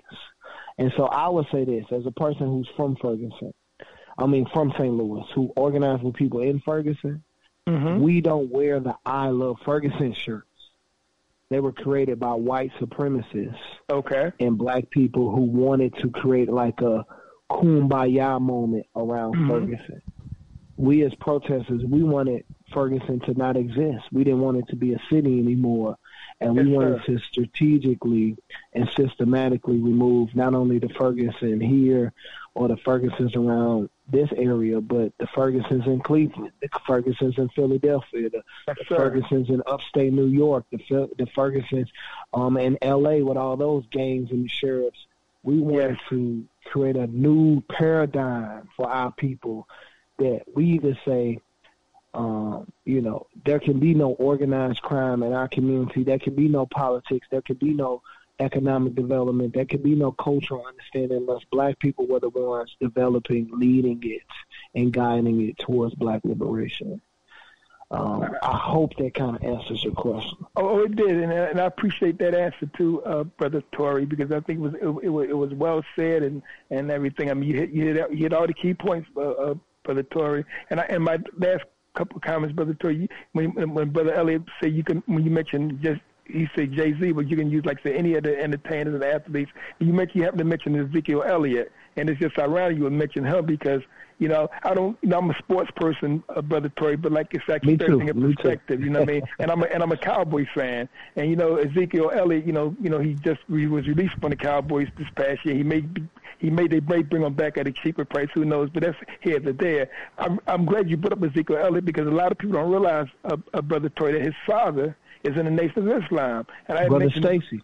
Yes, sir. And I had mentioned to Brother Ellis, I understand how Ezekiel can, cannot get it. If his father's, you know, his father is in the nation for a reason. If he's teaching you stuff, brother, you know, it pays to listen, but just shows that you can have a father that's in the nation or any kind of other, you know, a progressive black movement, but the sons and daughters not listening, you know, they not they don't get it and stuff because you know you can you look at Dr. King, you know, you see he got a, a cousin that's a complete handkerchief head nigress, you know what I mean? He talk crazy, he trash our own people every time. So just because you're a, a, a offspring of somebody that's great don't mean that, that you that, that you get it. You might be at the table, as the old saying you might be at the dinner table, but you're not a diner. You know what I'm saying? So, so they, they so, so and I, and I hope, and I hope and pray, brother, pray one day Ezekiel get it, brother. I said because man, you would, he would, he would have been going through the stuff he went through with the white girl and stuff at Ohio State if he had to listen to what his father was telling him. But sometimes these brothers and sisters they get out there on their own Brother Tory, and they just don't listen. And and, and, and once they get in them situations, I guess they realize what mom and dad was trying to put in their, in their, in their empty head, and then maybe some of them get it at some point. And, and, and sadly, Brother Tory, some of them never get it. You know what I mean? But but your point is well taken about the uh, athletes and entertainers, period, because you know the old saying goes like this, Brother Tory. White folks, when white folks get money, for the most part, a lot of them they buy they, you know, black people buy things or items, materialistic. White folks buy power, and I think that's what you're alluding to.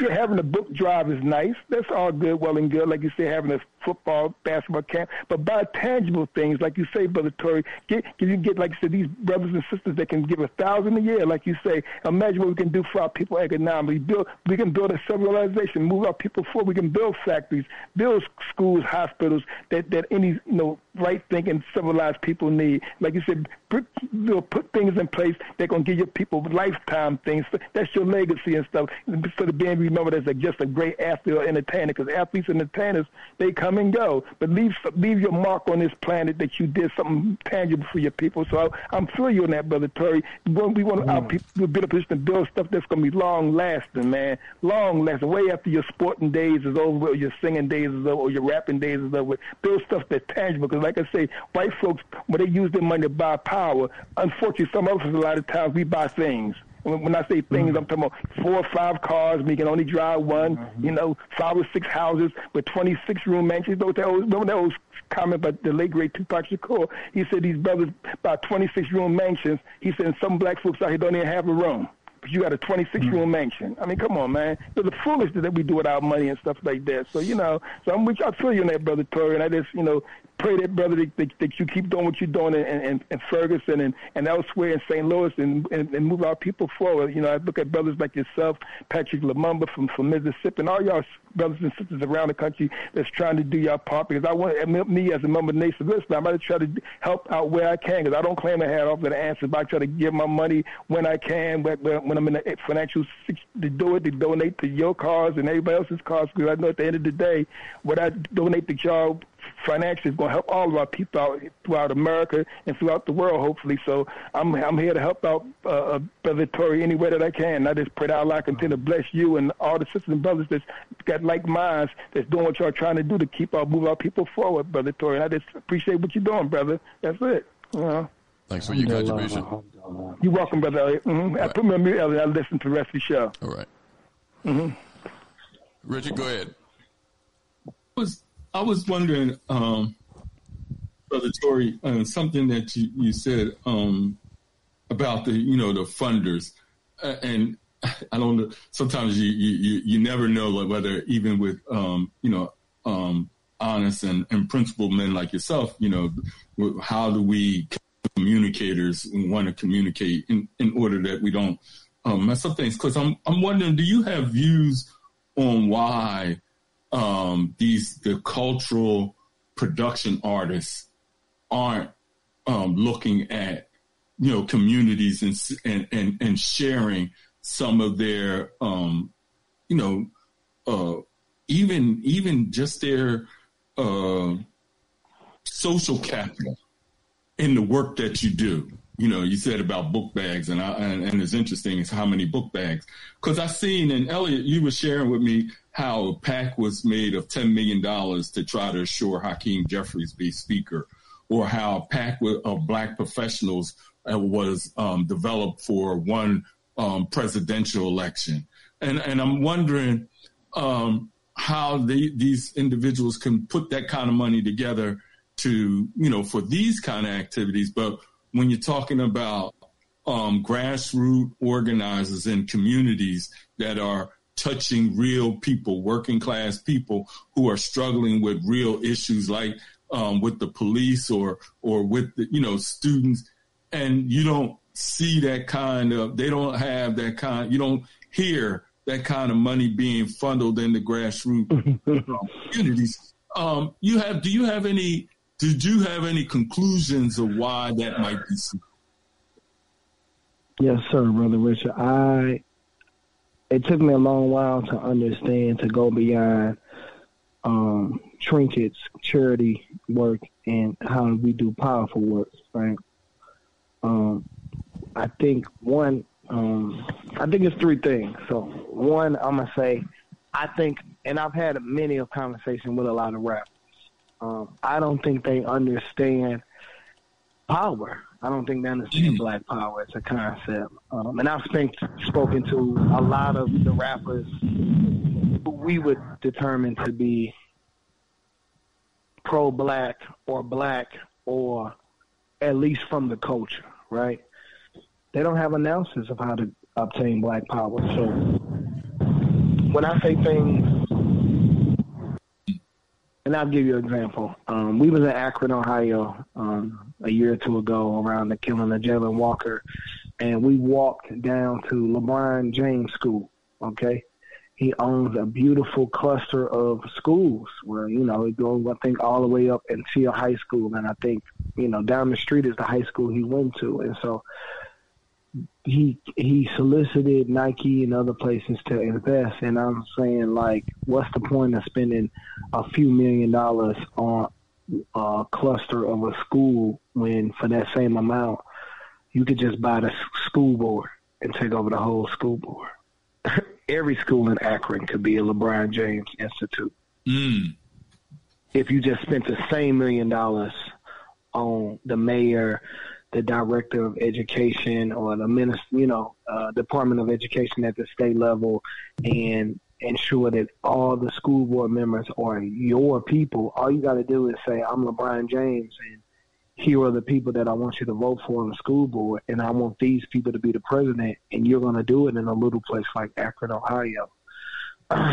but they don't do that because no one is talking to them, and their handlers won't allow um, you know, uh, a, uh, a LeBron James or Ezekiel Elliott to talk to a Tory Russell. That's what if I was, you get that. That's what I was getting ready to Um, mention. Go ahead, go ahead, brother Joy.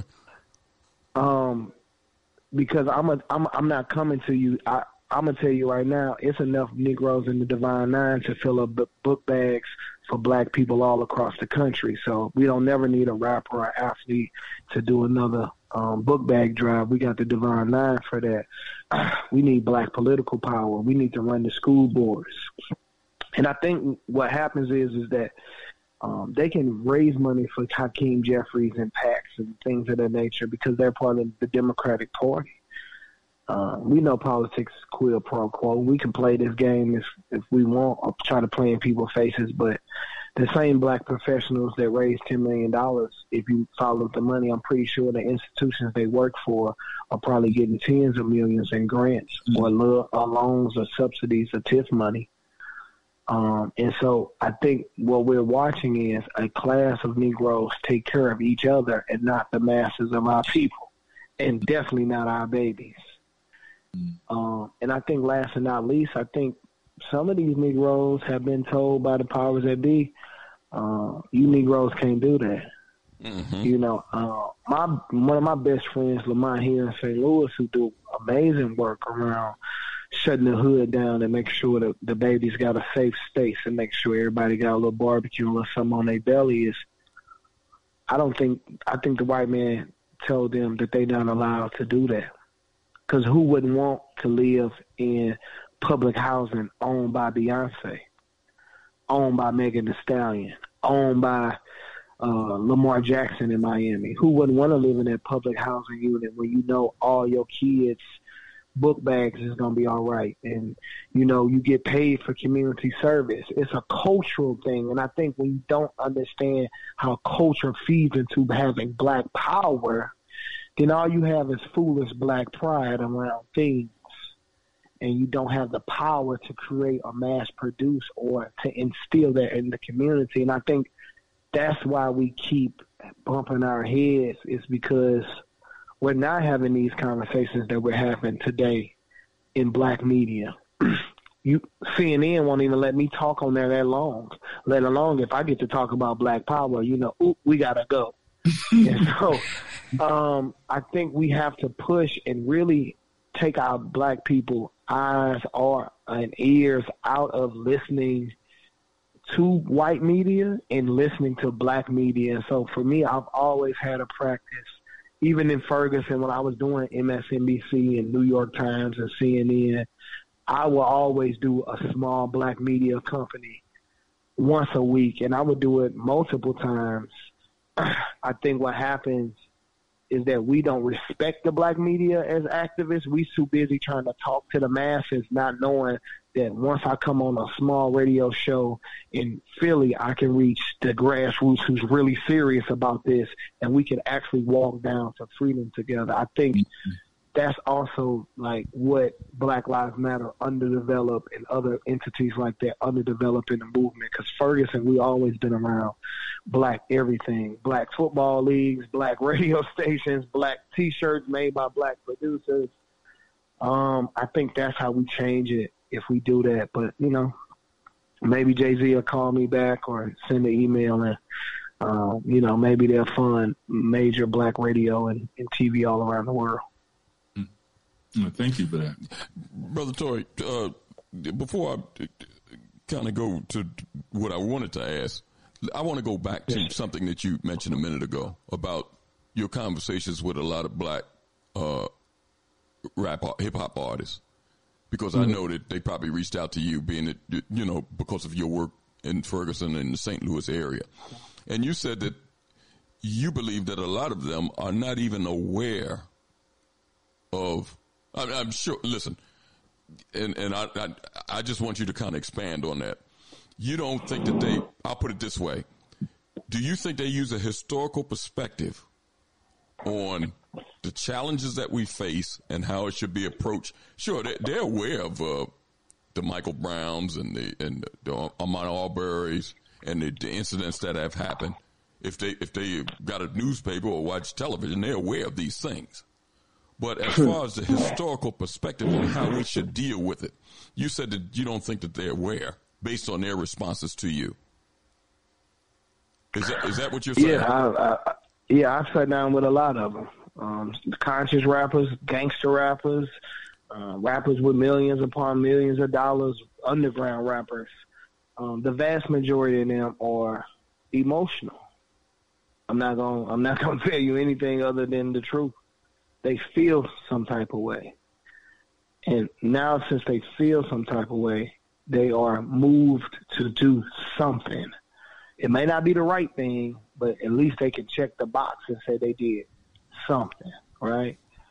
Uh, I've always been the person to push them beyond that and really challenge them on that. I think sometimes that strains and kills relationships because I think um, to them I'm not somebody who should be questioning what they doing with their little hundred thousand or two hundred thousand dollars. But at the end of the day, you know, I am the person who organizes with grassroots cities, and you know, I've been to every continent. I've, I've protested in every continent on on the planet. I've been in community with black people in Australia. I've been to Africa.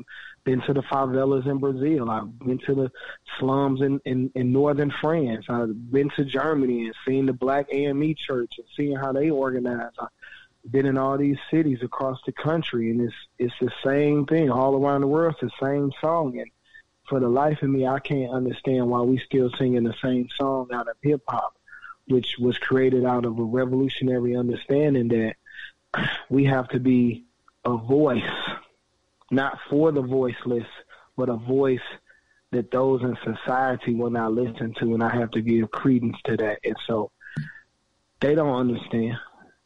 You know, you got Negroes calling Atlanta Wakanda. You know, they don't understand what this is, right? It's it's it's you know, it, it, I, I'll say like this: is for a lot of it is is as if you finding out that the person who rap about black power only rap about it because they heard James Brown in a song and the producer put it on the hook. It's not really they not really most of them not really living that. It just look good and sound good on the track. Uh, wow, Richard. Listen, Richard, you, you listen. You see why I quote that uh, that uh, that scripture. Our people are destroyed for the lack of knowledge, based on the response that I just got from Brother Tory. Because yeah. if you're going to all these places around the globe, places on where we are, and it's the same common thread. We we we, we got to and, and and let me add something to that. And because you touched on it with Richard in your talk, that if you have some that are aware, they are afraid because the quote unquote mm-hmm. handlers who tend to be white and of a certain religious persuasion don't want them involved in these movements so they don't get involved because they're afraid that the rug will be pulled out. Similar to what, I mean, and, and the thing about it, we see these people publicly flogged in front of black folks. Uh, uh, what's his name? Uh, uh his name just flew out of my head. That was, uh, that, um, yeah. What say that again? It just it just left my head too. Nick, Nick Cannon, Nick Cannon, for example, when he uh, made some com- well, with, he had uh, uh, the brother on that made comments about uh, Jews wasn't the original people, that the original Jews were black, and when he agreed, all he did was agree. He had the, the, the, the, show snatched from him that was on MTV. He had the other show snatched from him that he was hosting on the, the regular network until he apologized about 50 times and then he was allowed to get his trinkets back. The same thing with Whoopi Goldberg. She made comments about, uh, well, you know, uh, uh, Jews and Germans, they were both white. It was just a man's inhumanity to man. That's what she said. And the next thing you know, she's off the air and then had to apologize 50 times, two, three times See, when we see these people beaten, like almost like Kunta Kinte was beaten before other black folks, and then there's no response, and especially no response from leadership, who is supposed to be the voice for black people. You're supposed to be charting a course to advance our people, and you got leadership that is co-opted because they get money from their campaigns from these same people. So we got to when, and I agree with you, when we talk about political power, Brother Tory, we got to do something different than what we've been doing. And that goes towards the question that I wanted to ask you because you touched on it, and I just want you to go a little deeper into it. When you talked about the mistakes, you see you see the victories, the the uh, restarting of the breakfast program and things like that that you're doing, the organizing period and being able to go around to other blacks in other countries and see what they're doing. Those are blessings. Those are victories. But when you talk about the mistakes, one of the ones you mentioned was not vetting the people. And I think that's key because these people get into the move and the, and the people generally look like us but they're working for somebody else. And when they come into these movements and they derail these movements, it hurts. It sometimes it sets movements back. And sometimes it destroys movements, which is the, the objective anyway. But talk about it from the perspective that you mentioned about the mistakes that was made about not vetting uh, folks involved.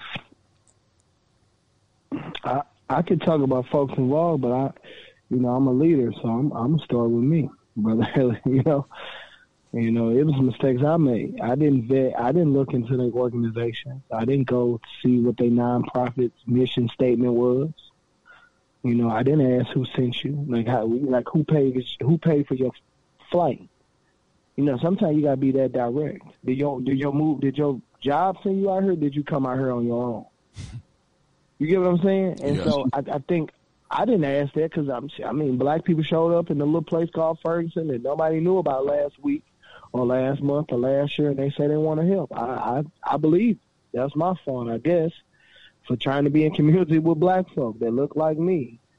Um, I think what it was was we weren't organized. We weren't well organized, and I think that's the the key. Is as I go around the world and, and do these things I'm not going to. I'm not trying to be the greatest speaker of all time. I'm trying to, you know, be the the organizer who actually organized with other black people to actually accomplish the goal that black people were finally free. That we could say, uh, in this year in 2030, we was free forever. And that was the beginning of the change of the time for black people.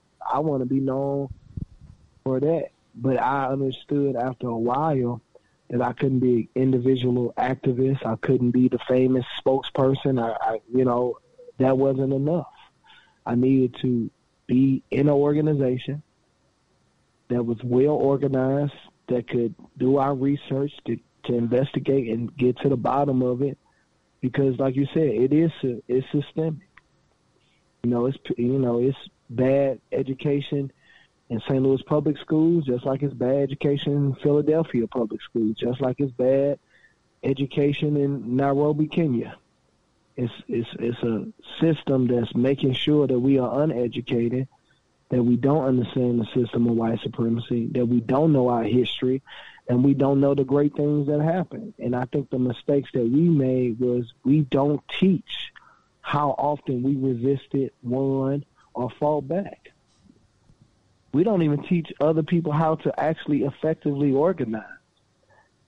But we want people to join our organization. Mm. you know? Mm-hmm. We had to really wrestle with that since 2016 at the founding of the International Black Freedom Alliance so that we could be a Pan African organization that understood what does it mean to be in relationship? What does it mean to actually launch a campaign?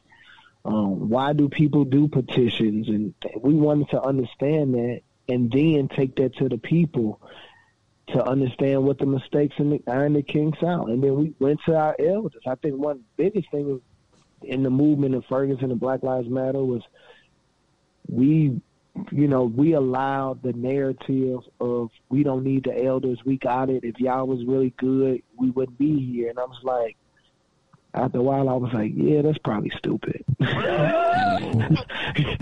you know, oh. somebody who put in work longer than I've been alive, I'm just gonna dismiss them because they got old. Come on now, that made no sense to me, and so I was always. I made the mistake, but I also attempted to correct the mistake. And oh. I think now in our organization, you know, we got old Black Panthers in our organization that's, you know, 70 some years old. They they love it. They love to come and see the people like young Anaya and other people who 20 some years old that was a teenager back in Ferguson, seeing them leading projects and campaigns and organizing the people. I think our mistake was we wasn't intergenerational. We didn't teach people how to organize because we didn't understand what organization really could lead to. And I think I'm not I'm saying we, but I'm saying me.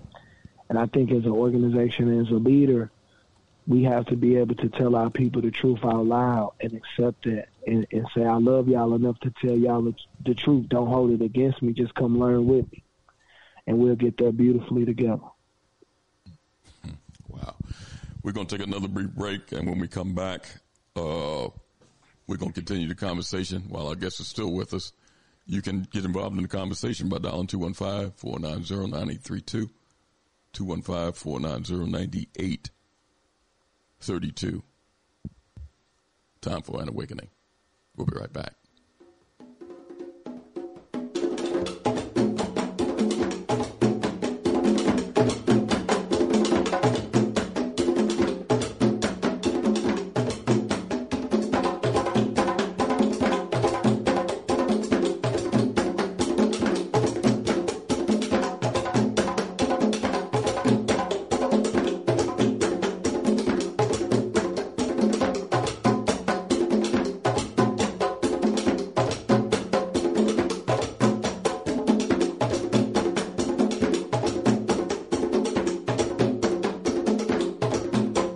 Listening to Time for an Awakening. Time for an Awakening with host Brother Elliott and Brother Richard on Time for an Awakening Media, part of the Black Talk Radio Network.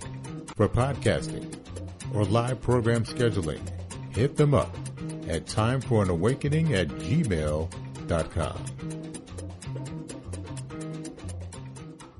Before your roof becomes unruly, call Dooley. Dooley Brothers, specializing in shingle, rubber roofs, gutters, downspouts, and vinyl sidings. Call for your free estimate today. 215-224-3882. That's 215-224-3882. Dooley Brothers Roofing, the roofing experts you can trust. That number again, 215-224-3882.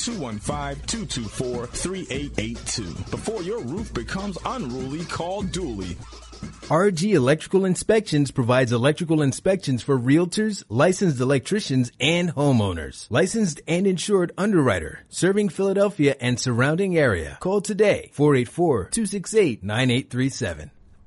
Escape the digital plantation.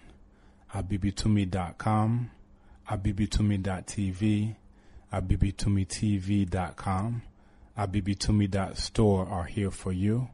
You are ready to be free of non African social media.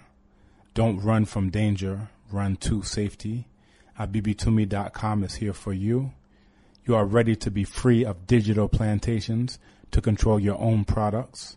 Uh, Abibitumi.store is here for you. A B I B I T U M I. Black Power. A B I B I T U M I. The only word you need to know to join your global Kometiu black family, to join your interconnected Kometiu black communities. Escape the digital plantation now. at abibitumi.com, at abibitumi.tv, at abibitumi.tv, abibitumitv.com, abibitumi.store. We are here for you. Escape the digital plantation.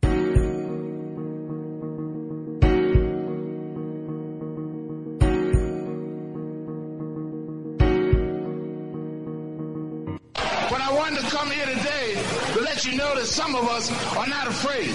That even though we may be elected, we'll say what's on our mind. But we must understand that we're freedom fighters first. And that all the other things come next. That I'm a black man first and then a state representative. I don't confuse the two. And I think it's time for us to wake up and realize and understand that you got a lot of us that are willing to go to battle because of freedom ain't gonna never be free unless we take it. There's too many of us sitting around that it's gonna come to us on some damn silver platter. Wake up, you fools, and understand this man has no respect for you. None. None whatsoever.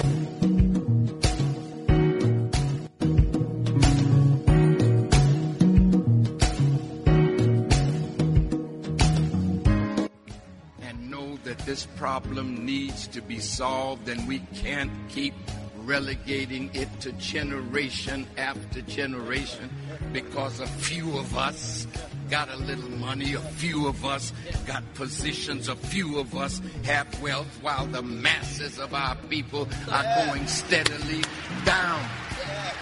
No one man can rise above the condition of his people. The brother said responsibility. Is it is it that we should let them take responsibility to do for us? Or should we pool the knowledge that's at the table, the power that's in our community, the wealth that's in our community to change the harsh reality of black life in America. We have to do the job of fulfilling the black agenda. Thank you.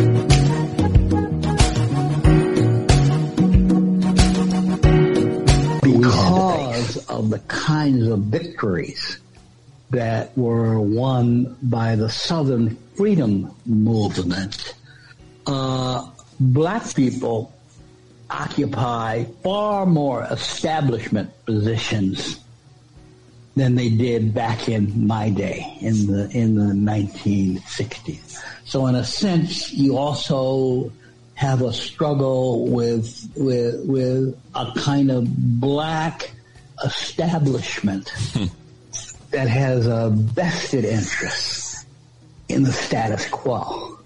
So you're up against a, a, a, an establishment within the black community that we never had to face because it didn't exist hmm. because of segregation and discrimination. And that makes their task, if they want to organize, much, much more difficult with respect to the black community than what we had to face.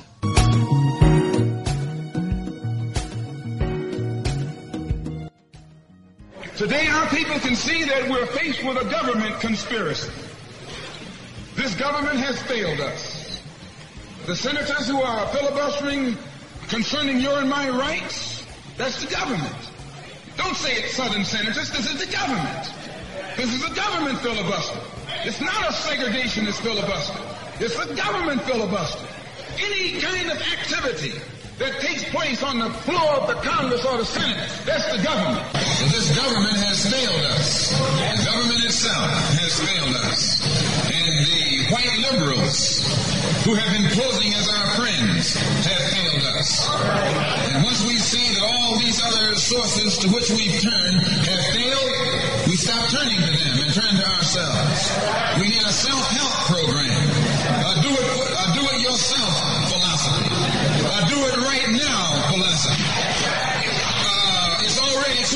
Philosophy. This is what you and I need to get with.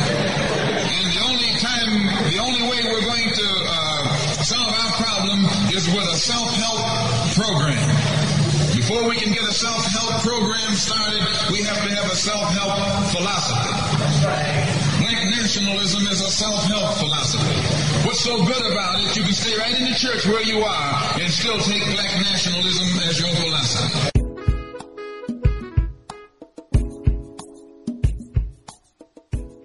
Time for an Awakening is a proud part of the Black Talk Radio Network, the number one independent black digital and podcasting platform. Welcome back to Time for an Awakening. It's 8.50 on the Sunday edition of Time for an Awakening. Our guest this evening in conversation activist and director of organizing for the International Black Freedom Alliance. Brother Tory Russell is with us this evening. You can get, involved in the conversation by dialing 215-490-9832. That's 215-490-9832. Uh, Brother Tory, the, um,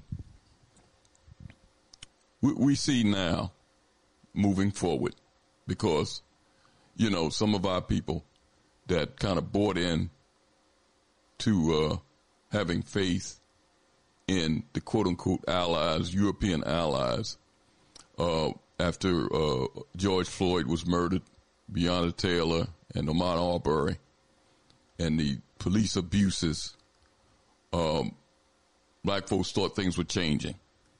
When white folks was out there in the street with them hollering George Floyd, George Floyd, when you had a unique situation that caused them to get out there. You had people that had been cooped up in the house for over a year. They didn't have sports. They couldn't go to the games. Uh, they couldn't go to football games, basketball games. They, they had to wear masks everywhere, and they were cooped up in the house. So when that happened, you had white folks out in the street busting windows, turning over cars, and things of that nature. But now, being that this stuff haven't changed, people are still being murdered by the police. And now you got blacks murdering other blacks, like similar to what happened in Memphis. This stuff haven't changed, but the only difference is you don't see white folks out there in the street with their fists in the air protesting. Because things have went back to normal. But the thing is now, you see the government, just like Malcolm said in that vignette, uh, the government now pulling the rug out from under black people who thought they, they were citizens of this country. But white folks always had a different perception of blacks being here and their quote unquote citizenship. So you see affirmative action, the rug being pulled out.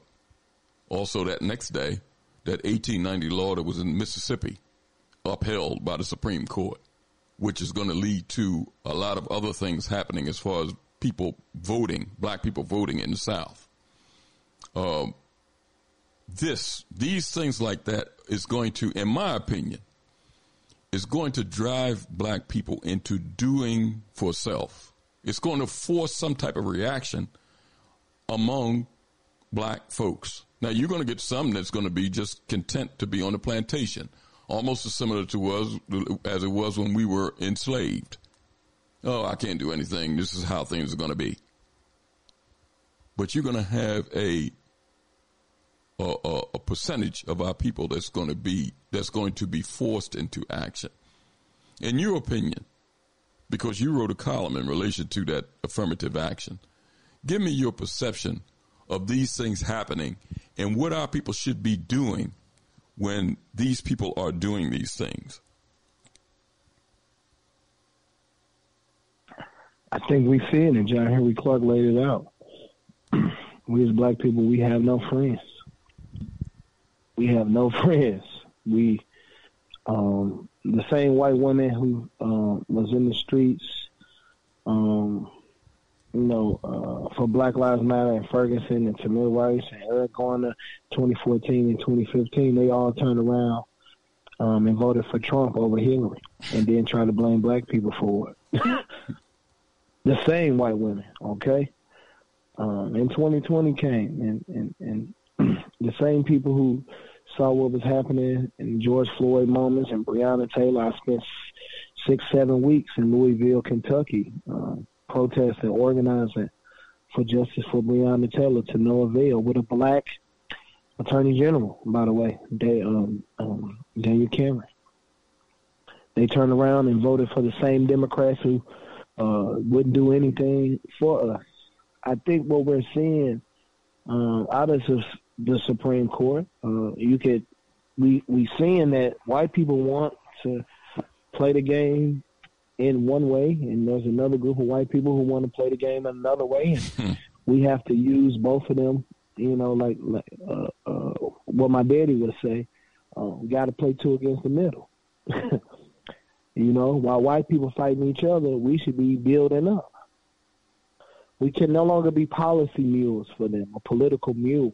We can't just deliver them an election.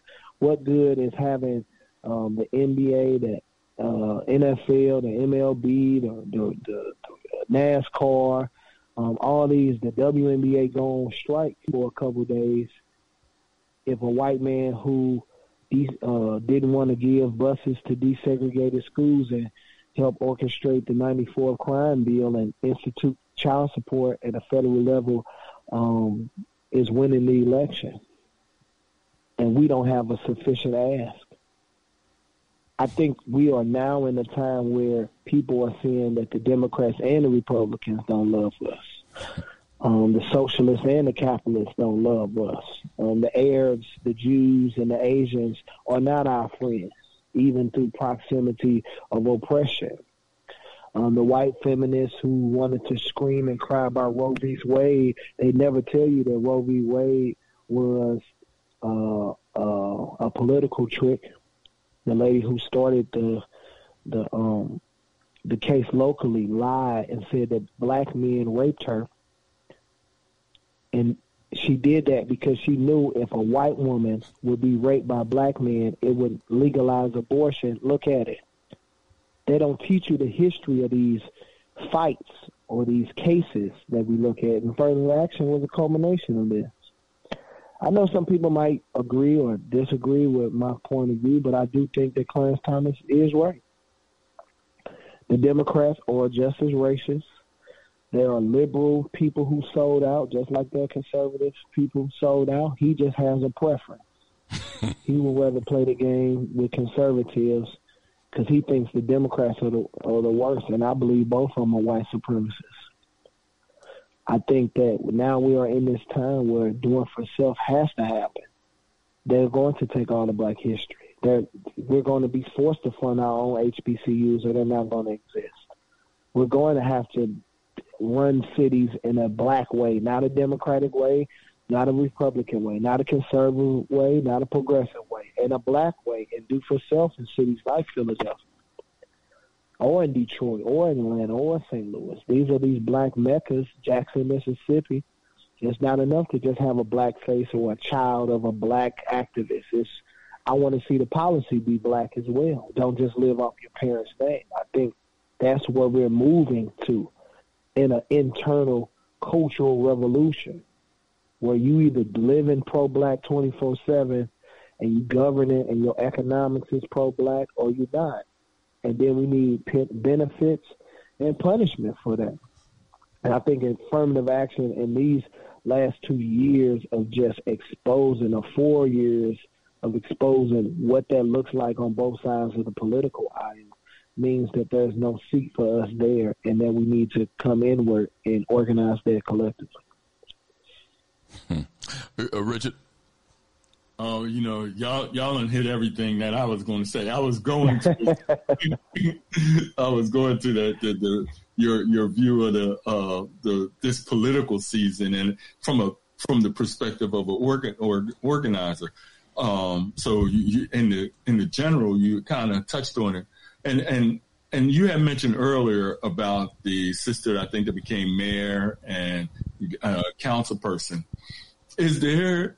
Um, do you see that there's a political, um, more political insight amongst the um, the the people in Ferguson in that in that point of from the point of you know what you were in making that self evaluation about a, the selection process. Is there um, in Ferguson to you right now uh, a mechanism for selecting um, local politicians, and it doesn't have to be mayor; it could be at whatever level. Do you see that that process is being formulated like a people assembly? Um, you know that they talk about in, in, in Jackson, or or or something to that effect that is happening it's definitely happening. I think now we have to be more intentional about it, right? I think what has happened in the electoral sphere is history, you know. Um, you got a Negro mayor, you got a Negro city council, it might be majority black. You might even have some black people on there with some real African names, you know. They you know, it might do the whole thing for you. But um your baby's still gonna get pulled over and beat to death by the police you still gonna have un, you know inadequate housing. The water in the pipe still gonna be rusty. And so I think now our people are seeing beyond the facade of just voting them in because they black. I think they needed two. They needed a national Obama and a local Obama to know that fat meat is greasy. um, and I think that now has changed people to ready to organize and what as we see it as IBFA is we need to make black people create a, our own national black agenda, which we will be launching um, in a couple of weeks, and and we want our black people to come down for one issue and one issue only: is reparations.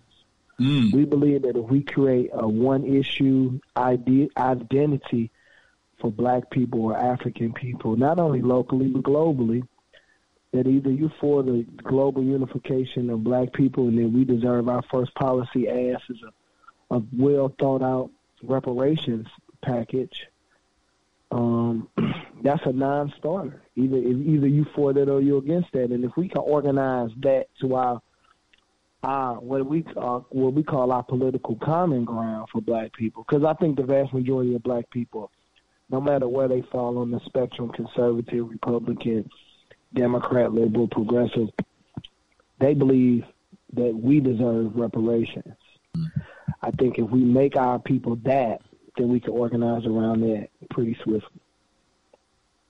Yeah, it's, it's interesting. It's something that you had said uh, in in that whole thing of uh, of being able to you know evaluate and and the issue because as I was telling to um, brother Elliott, um, I was um, we we're working on you know just getting the cultural organizations to kind of work together. And the sister, you know, uh, who lived in this community and been doing um, you know historical work in the community, and and I'm one who has been kind of like moving around um, the city mm-hmm. and and been a part of organizing. But for her, um, she asked that she asked. I mean, she seriously asked that question that you asked. Uh, where did you come from? Who's behind you? you know, it, it, was like I was like, oh snap! You know, I mean, she, you know, like I, I, I live in this community. I see you here, and I had to run down my history, which was a good thing, but to to run down how I got to that point. So I'm just reemphasizing um, your point on on that, but also I was carrying, you know, because in Philly, they just um, you know uh, accepted the council accepted the to to have a reparations task force, and mm-hmm. talking to the local organizer, um, you know, me and Elliott have been um, pushing that there should be a separate task force by community. You know, whatever the political machinery does in, in dealing, the community should have its own task force. So, it, you know, and floating that ideal. And I think that goes to your point that reparations be um, centered because most black people will identify with it. But even then, we have to organize at the at the community level um, around that, not let the political machinery organize, define, and then dictate. Um, so I, I agree wholeheartedly with what you projected. Appreciate that. I think we should do the same thing with our politicians and even those who are organizing around reparations. Where you come from, you know. Um, St. Louis question for us is what what high school you went to? What school you went to? Did you go to one of the oldest black high schools in the country, or did you go to one of them things that the white people put up? And you know, did your family believe that white ice was colder than, than black ice? Um, what's your politic around this? And I think that's how we get there. We also have a task force. Um, our black woman mayor has created a task force full of, you know, Negroes who don't even live in community with other black people. Um, and so uh, you know, I just keep it a buck. I I think how we get here or how we get out of here is the grassroots must out organize people. It's not enough to complain. Right. It's not enough to just have a critique. Oh, I hate the task force. They ain't talking about nothing. But when they tell you that your reparations look like free book bags for every kid to go to school, you're gonna be mad. Mm-hmm. You're gonna be real mad. So you might as well get involved in the game right now and be organized and become an organizer of a real plan where we get the resources that we, you know, we have thought about it and we created a framework for our reparations plan around the history post slavery. Mm. We don't even like the slavery part. That's easy. I want to say, you know, I want to tell the people what you did to me back in 1987. There you go. You see what I'm saying? And so I think sometimes even the reparations movement now is too short sighted. They don't even understand how it's whooping you to death. Yeah. You know, and then you know if you didn't know the Bank of America used to be the Bank of Italy, and they stole all the money from uh, Ethiopia, then you know you miss you miss a check or you miss an opportunity to hold a white supremacist accountable, and I, that's where we or have gotten to in our organization. And so, and I just want to be clear: we don't gang bang on the set. We we we are a Pan African nationalist organization. We we represent Black people that don't even understand that fully yet, but we're willing to walk them to that understanding. So we have made great strides in organizing ADOS, FBA, Freedmen, Blacks First, these thoughts of black people, and but because that's their first level of consciousness they haven't even got to the higher consciousness of self. and so we just try to organize through that and um, through you know very intelligent, organized ways. We have raised the consciousness of everyone to a political oneness, if if, if one might say. Uh, before we uh, wind things down, let me go around here because uh, uh, when I went around a few of these callers, they might have been stepped away from the phone. Let's go to uh, Louisiana again. Caller? Yes, greetings, and I want to thank you for the guest that you have this evening. Yes, sir. Um, first thing I can say is black media matters. And until we start organizing and structuring black media, those are the ones that are not really rec- recognized but have an impact in our local communities. We need to give them some national exposure as well as prominence within our community because those are the ones that will give us the story as it is without it being uh, fabricated or diluted. The second thing I want to say is it's hard to tell the truth. And as activists, in telling the truth, we have to not only admit to, but recognize that our enemy has always been in the midst of our house. Hmm. and until we are not able to keep the the influence of our of our enemy out, then we have a problem. And I'm speaking on the fact that we've got to, as activists, have to be straight up with people and and educate them that Jesus ain't our friend. The sororities, the fraternities, the Masons are not our friends. And we're also going to have to reach out to those gang bangers because they can deliver a service that we need and we must utilize if we're going to win this war. There's so much that has to be said, has to be taught, but people are not willing to tell the truth about it, and that's I, I'm I'm very glad to hear this brother bring it the way he has brought it because it's the truth, it's what's happening, and it's what is definitely needed if we're going to fight this war with any expectation to be winners at any point in time. Uh, I want to thank you for your contribution. Uh, uh, before you go, uh, uh, uh, brother, brother brother Tory, any?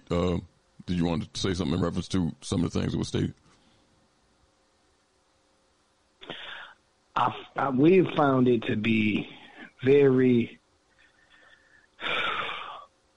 promising in organizing our people out of some of these other ideologies and philosophies that don't fully suit us, if you know what I mean. I think our people just don't understand the African or the black perspective on these entities, these groups, these, uh, you know, Abrahamic religions and other things. I think we organize with them and show them there's another way.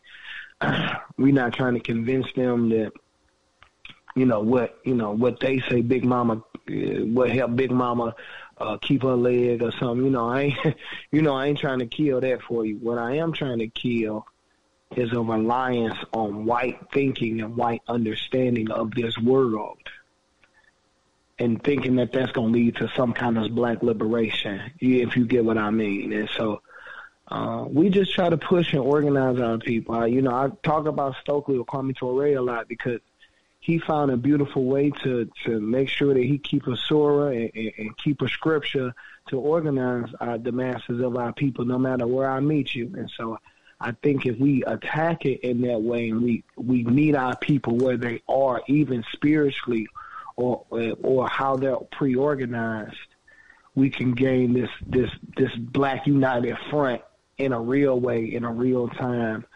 Um, you know, even where we disagree, but we disagree without violence.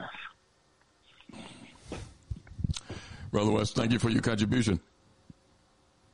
Thank you very much. Peace. Let's go again to Mississippi, 662. 662, are you there? Yes, sir. All right. Yes, sir, Brother Elliott. This is Brother Patrick. How are you, sir? I'm well, man. I'm even better now that I hear this brother. This uh, I'm gonna call this brother Murphy. Uh, this, this this this brother here, Tory Russell. Uh, this brother, I have been listening to you uh, for the last past two hours. I did drop off the call for a minute, but uh, I got back on, and it was more the same.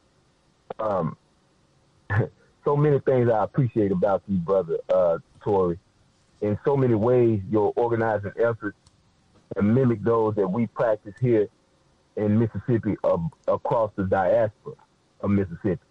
Um, I wrote down a lot of things that I'd like to say, but I know due to time we're not going to be able to do that. But I'm sure Brother Elliott and Brother Richard will connect us. Um, and uh, Brother Elliott, uh, I'm so glad that you made sure that I tuned in tonight because, uh, Brother Tory, um, you epitomize what I call an organizer. And I'm thankful for your transparency because uh, one of my greatest teachers, Dr. Isaac Richmond, he told me, he said, Brother Patrick, if you're going to teach people, if you're going to lead black people to liberation, you got to be clear. And you are very clear, brother. You're very clear brother. Uh, your work speaks for you, and you're very clear. And I appreciate that. I appreciate, I can hear it in your whole delivery. I can hear everything in your whole uh, being, how serious you are. And I appreciate that so much. Um, I like to tie a knot with the International Black Freedom Alliance, uh, with the Black Liberation Movement and efforts that we are doing down here in Mississippi because your civic dynamics mimic ours here in Mississippi so much. I was listening to you talk about the demographics uh, there in, uh, around in uh, surrounding uh, Ferguson, St. Louis, and all. That's all across Mississippi, you know. And uh, I see that you have an extensive knowledge of, of Mississippi and Jackson. And not only that, brother, I appreciate your historical analysis because you go back to one of the greatest teachers that we ever had, and that's the great uh, Kwame Ture. I was just talking to one of the young brothers that lead organizing here in Mississippi, uh, the uh, the street organizations here, and we trying to align and gain, gain political uh, momentum with the street organizations. We were talking about Kwame, and I told him, I said, if somebody offers me a million dollars, I said, you take this million dollars, uh, you can teach like Kwame Ture. I would most definitely, beyond a shadow of a doubt, uh, take the ability to be able to teach like Kwame Ture because these are the people, the organizers that we should be drawing from. And I think, you know, the organizers in this day and time, well, the activists in this day and time, uh, we fail to draw from our historical blueprints. I like to call them black prints. We we fail to draw from that. And people like Kwame, who came here and traversed places like Mississippi, places where black people are at. I mean, you can't go in a county in Mississippi and not find black people, period. So, uh, you know, with that being said, I know we're close to the end of this show. Uh, I'm glad that I was able to hear you, Brother Tory, and I appreciate you very much, brother. And I'm looking forward to talking with you even more so that we can become more congruent in what it is that you are doing and what we're doing here and what other people across the country are doing. And it's like my, my great teacher, Dr. Uh, Laverne Murphy, always told me. He said, we're not as divided as we are disconnected. We just got to connect them dots. And I think a couple of them dots got connected tonight. And that's why I tell you, Brother Elliott and Brother Richard, you are you, you all are so important. And, and, and, and tuning in every week has done a tremendous thing for me to be able to tune in every week and hear brothers like Tory Russell and uh, and, and, and Dr. West as they got off the, the line. So I appreciate you, and that's all that I really had to say. But uh, Brother Tory, I want to connect with you, and I want to invite you to this year's summit uh, as well. So we'll talk about that. Uh, we'll we'll exchange numbers hopefully, and we can talk about that. But I appreciate you very much, brother, and I appreciate this show. Thank you for your contribution, brother. We'll be in touch. Hmm.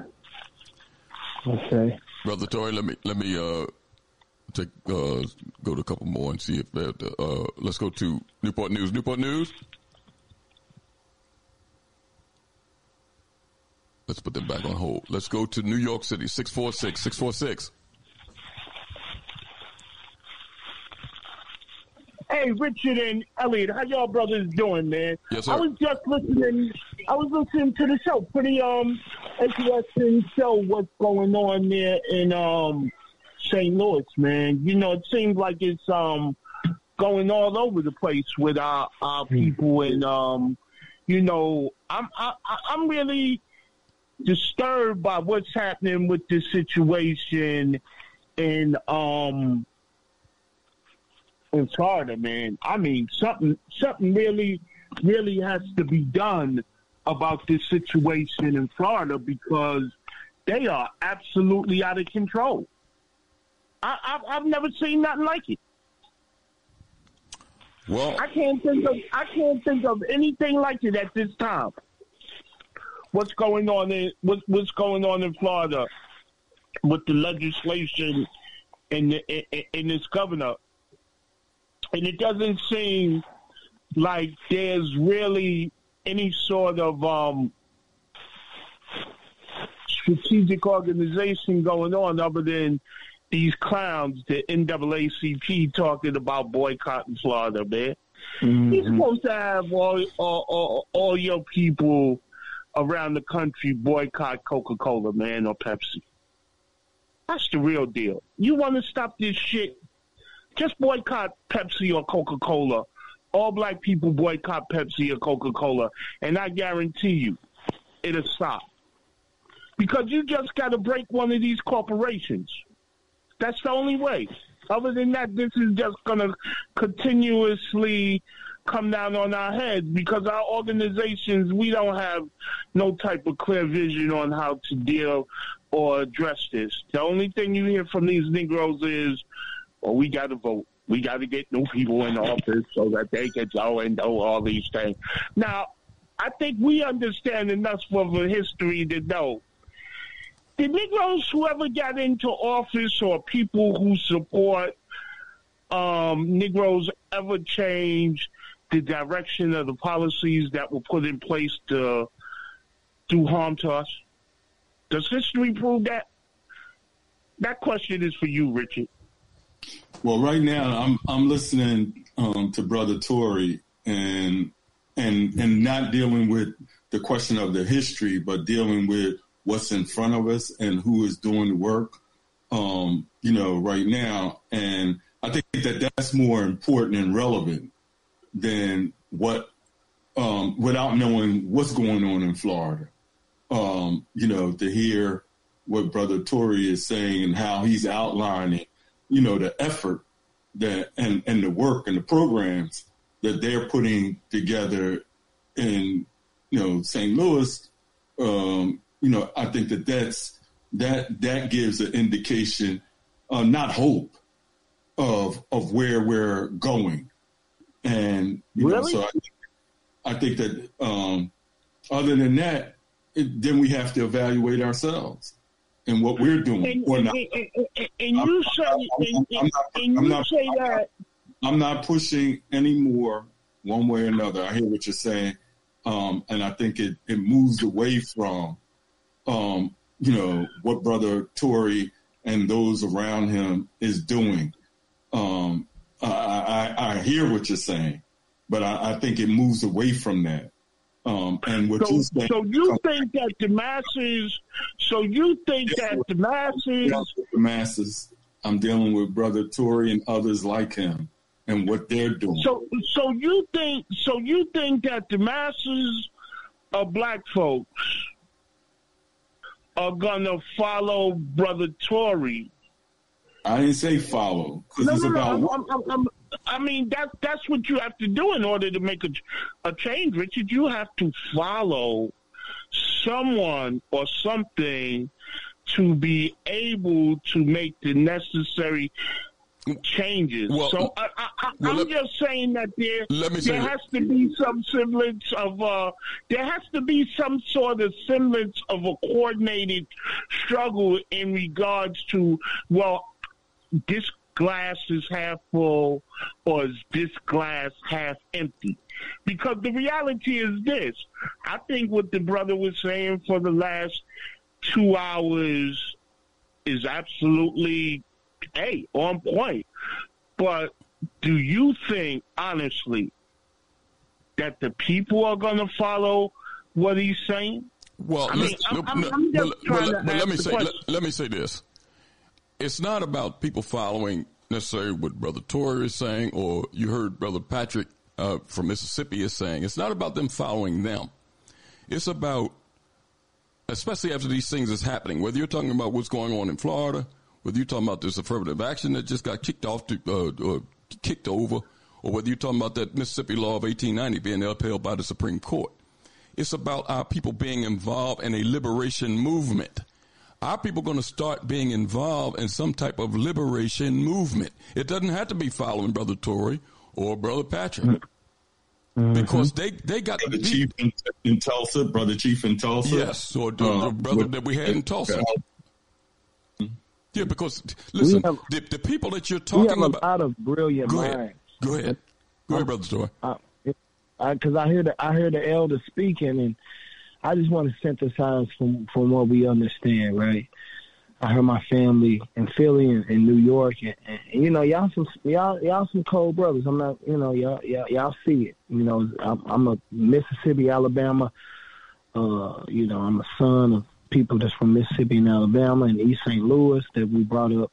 Them 89 blocks of just concentrated poverty. So I ain't lost my community uh, tribal village mindset. We're not looking for people to necessarily follow. What we are doing is looking for people that we can unite with in the work. I'm trying to figure out what you're doing, where you at, and how I can assist in that amazing effort that's liberating our people. What we do in St. Louis, we not only do it in St. Louis, we do it in Richmond, Virginia. Um, we do it in Birmingham, Alabama. Uh, we do it in Minneapolis, in St. Paul. Um, we do a books and breakfast in Louisville. We just we're building a library in Jamaica. Um, we're attempting to put one a political education library in Senegal and and next in, in the Horn of Africa. Um, and then we are returning. Um, we're having a plan in the trip to go to Puerto Rico to organize one of the largest public housing units for Black people in the country, which is uh, Loíza. Um, Puerto Rico is one of the blackest towns in, in the United States, and what we're saying is, is if you don't have something to do, then we would train you up and and and, and create a books and breakfast to combat what they're doing around not teaching our history. We need to go back to the things. You're not following that. We just doing what the Panthers did, and we just doing what Garvey did. All we want to do is our greatest gifts to our elders and our ancestors is to correct their mistakes uh, and right all of their wrongs if they're not here to right them themselves. And so all we want to do is find our people who want to be free more than they want to be a part of this system that don't love us. And I think if we could all be passionate, not about just the fight, but passionate about organizing how we win the fight, I think we have less conversations around leadership or following. And we try to, you know, we, we talk like the brother in Mississippi said. We got to get to all of our people, from the from the from the street poets to the street drug dealers, to the drug dealers who sell it at the dispensary, from the drug dealers who sell it at big pharma. If we can race conscious our people to be unified to do something positive that's going to lead to freedom, I don't care what it is. So our organization, we do economic organizing, we do grassroots, we do pamphlets programs, we do electoral campaigns, we train people how to vote, what to run on the election. Uh, we work with people who are starting forums in Africa. So we have no kind of way of not getting to the solution. We just waiting on our people to say, that sounds really good. Can you come do that with us? Or I would like to learn what y'all doing so I can do it in my community. I think the more of us working together, I think we have less conversations about what's the way forward. And we have more conversations about how much time we put into the solution. Do you ever ask yourself, do our people want to be free? Do you, do, do you ever do you ever ask that question to yourself? With, with with everything that you just said, it seems to me that it really boils down to, and I, I argue this point all the time. Do black people really want to give up their so-called position or perceived position in whiteness? Because that, that's that's that's really what the sickness boils down to is people want to be really loved by white people. They they they want to be accepted. They want to be embraced. They want to be not feared. They don't want to be African. They don't. They don't want to be self-sustaining. They don't. They don't want to be these these Well, things because well, let- if let- you let- wanted to be those things, the masses would give up this this nonsense. Well, but, I mean, we, you, well, you know, we don't hold, hold on a second. Hold on. You're talking about a small percentage of our people that have bought into being gatekeepers. Now, if you're talking about the masses of our people, you just heard Brother Tory say that he has had personal conversations with several hip hop artists, rappers. It, it spans the gamut. And he said, and, and not only just in the United States and other places. And he said that the main problem is ignorance of our situation. It's not that our people are satisfied in being uh, uh, uh, under this man's thumb. You just heard him say it. This is a man that's an organizer, not a man just, and I'm not saying that you just a, a, a armchair or sit back on the couch. I'm not saying that. This is not from a man that's sitting back on the couch just making observations saying, oh, our people don't want to do nothing.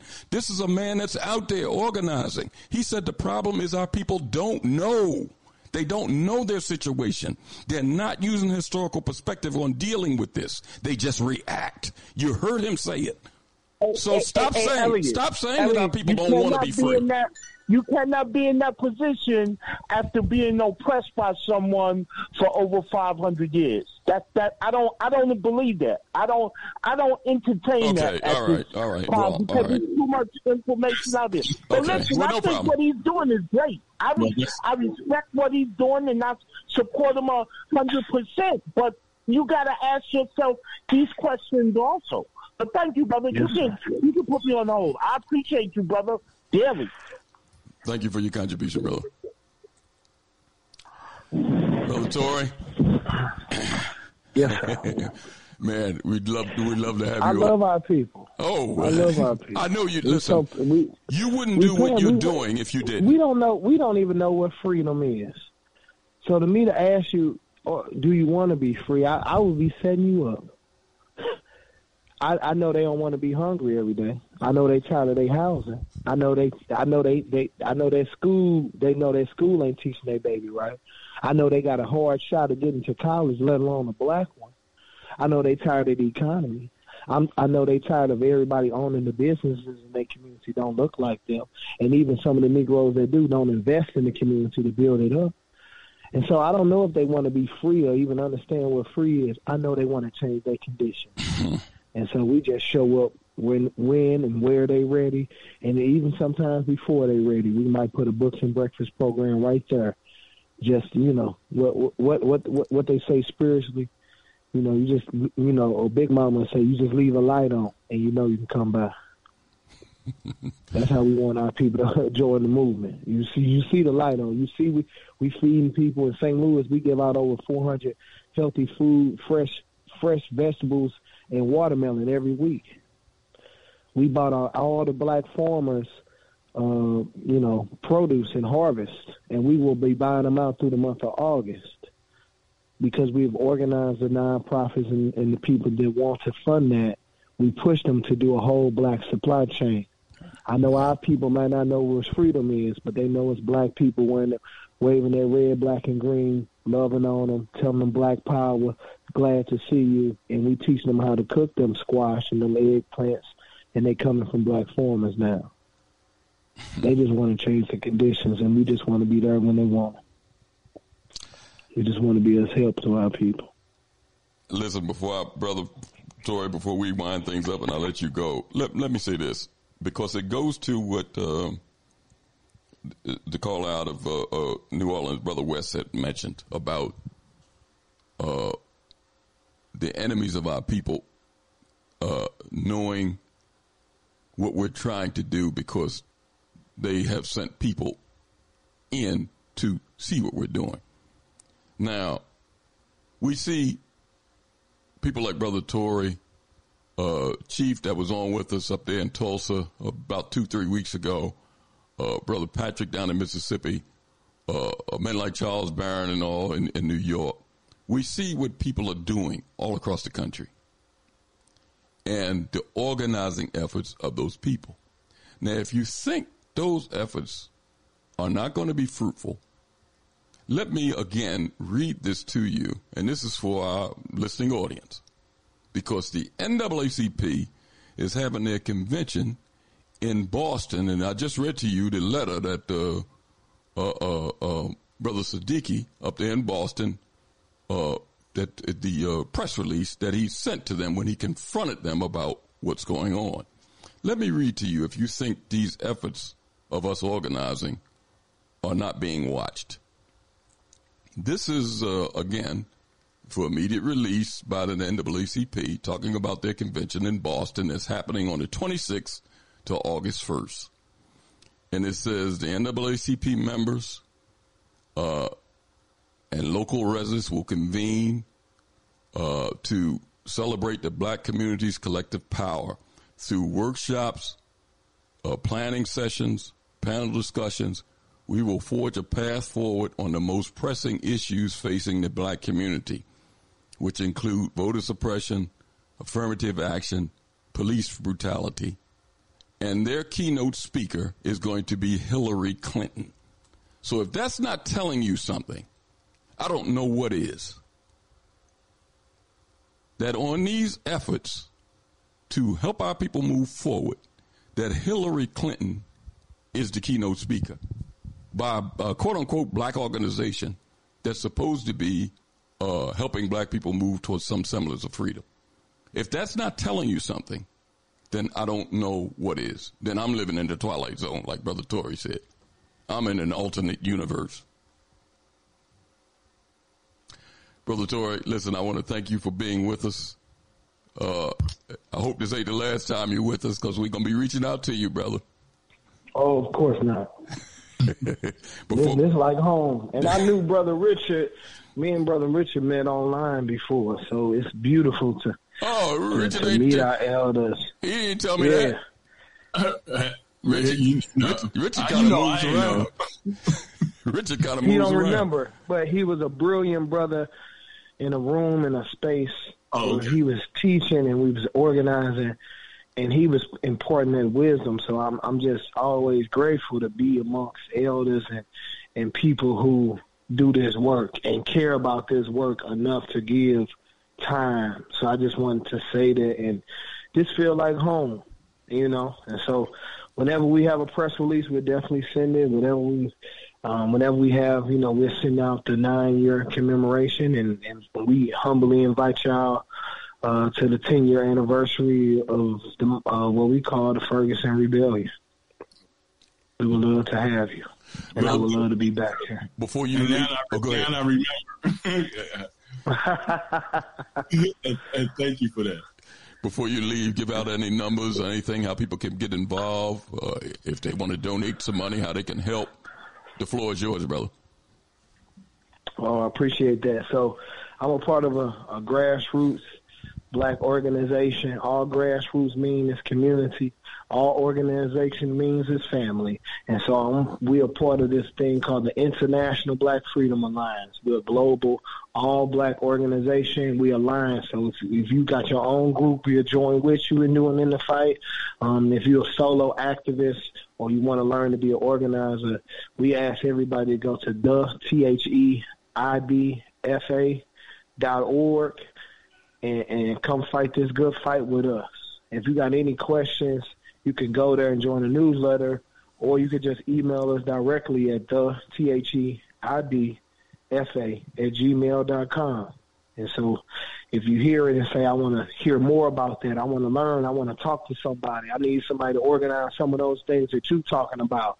Man, I want to work on reparations, or, or I, I see Brother Richard doing a little alternative task force on reparations. Can you train me to do that? Yes, we can, because we're connected with Black Panthers, people from Black uh, Liberation Army. You know, we are part of a whole network of black people all around the world who care about our people enough to lean in. And so if you want to join that, you can go to org. And if you just want to put five dollars on it, just click on support. You can pay through Cash App or PayPal, and we can do our thing. I love y'all, black people. I love y'all, family. We will be free. I want to say that too. We not organizing for freedom in the next generation. We are organizing freedom in our lifetime. So my gift to my elders is I want to see y'all walk and enjoy some freedom. We just left, we just lost Mutulu. Those people deserve freedom. And I, as a younger person to you, we will organize that because our kids deserve free people problems and not oppressed people problems. And so let's organize the tenacity of actually getting free in our lifetime. I love y'all, black people. Peace. Brother, Brother Tory, I'm going to put you in touch with Brother Patrick down in Mississippi. Yes, sir. We'll talk soon. Thank you, brother. Thank you. Peace. Peace now. We'll be right back to wind things up.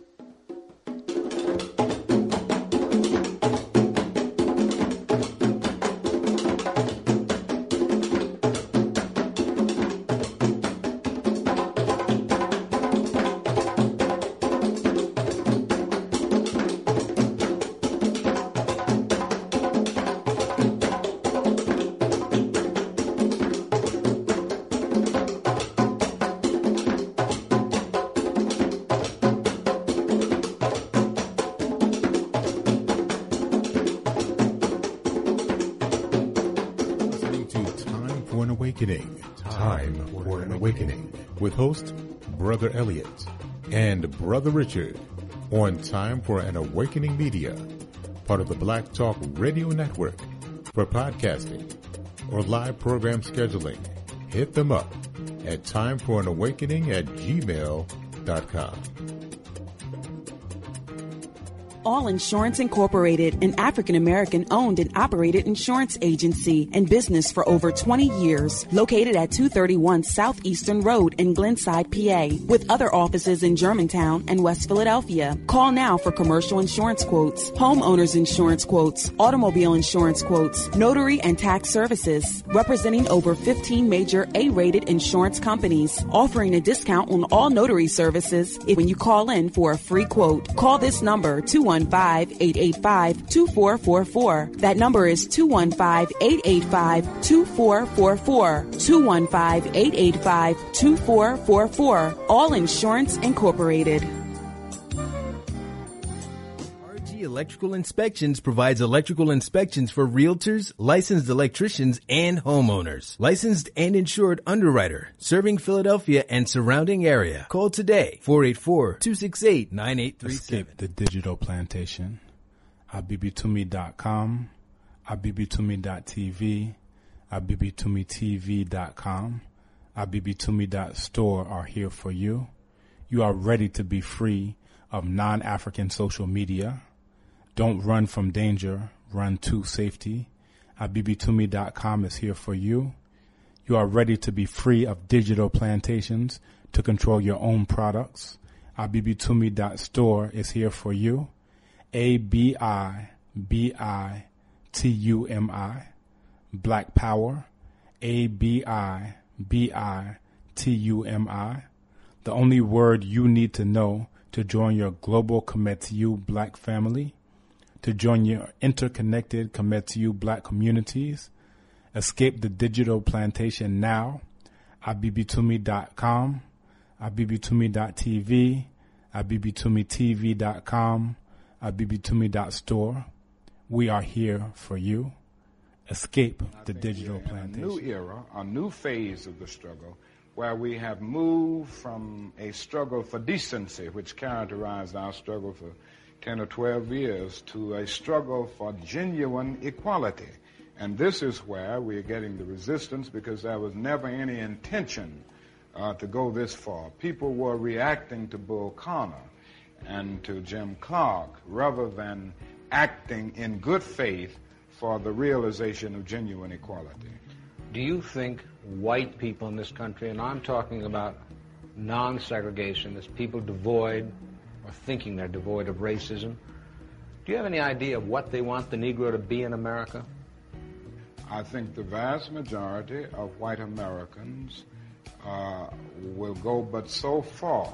It's a kind of installment plan for equality. And uh, they are always looking for an excuse uh, to go but so far. and know that this problem needs to be solved and we can't keep relegating it to generation after generation because a few of us got a little money, a few of us got positions, a few of us have wealth while the masses of our people are going steadily down. No one man can rise above the condition of his people. See, brother said responsibility.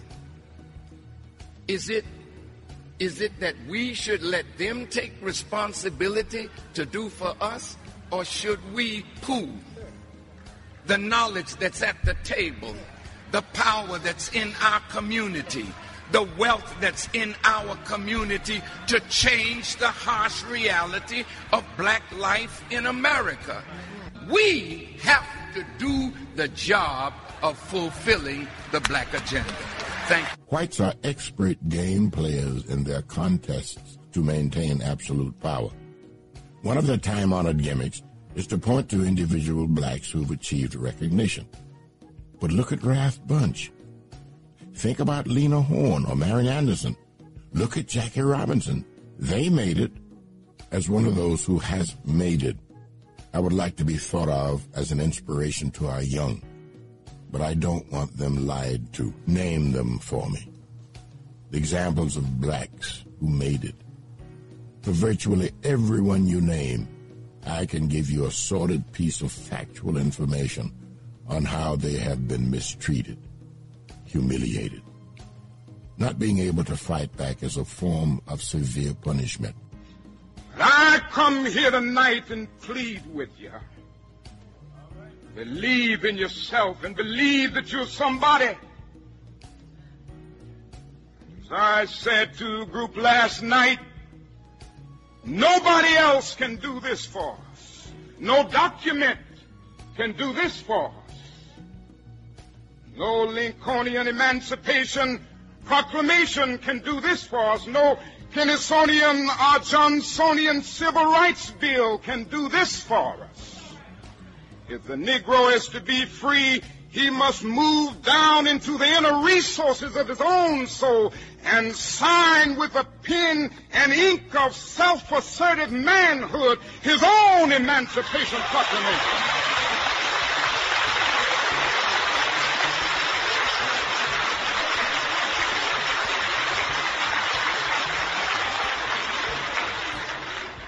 Don't let anybody take your manhood.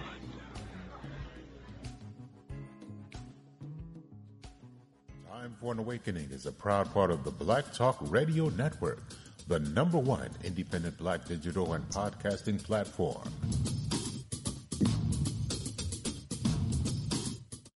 It's coming. Mississippi Black Liberation Movement Elmer Geronimo Pratt Gun Club presents the seventh annual Black Liberation Movement Building Power Summit 2023. Building Power Summit, Free the Land, Undivide, and Reclaim, September 15th to the 17th, Jackson, Mississippi at the historic Black Tougaloo College. Portions of the conference to be aired on Time for an Awakening Media, Black Talk Radio Network. Calling all serious black power organizations, revolutionaries, organizers to attend this divine experience. For more information, contact Brother Patrick Lumumba, 662-560-5434. Sister Crystal Denise, 405-361-4751. And Brother Nick Bezel, 512-364-0050. That's the 7th Annual Black Liberation Movement Building Power Summit 2023.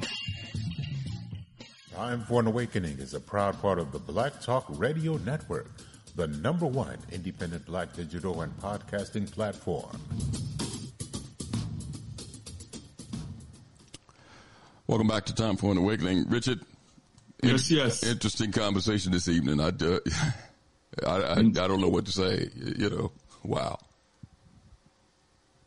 It's, it's where we get to hear the voice of another generation being clear, uh, you know, uh, recognizing what, doing what has to be done, and being not just hopeful, but being, you know, um, having a clear vision of what um, they're trying to achieve locally, nationally, and internationally.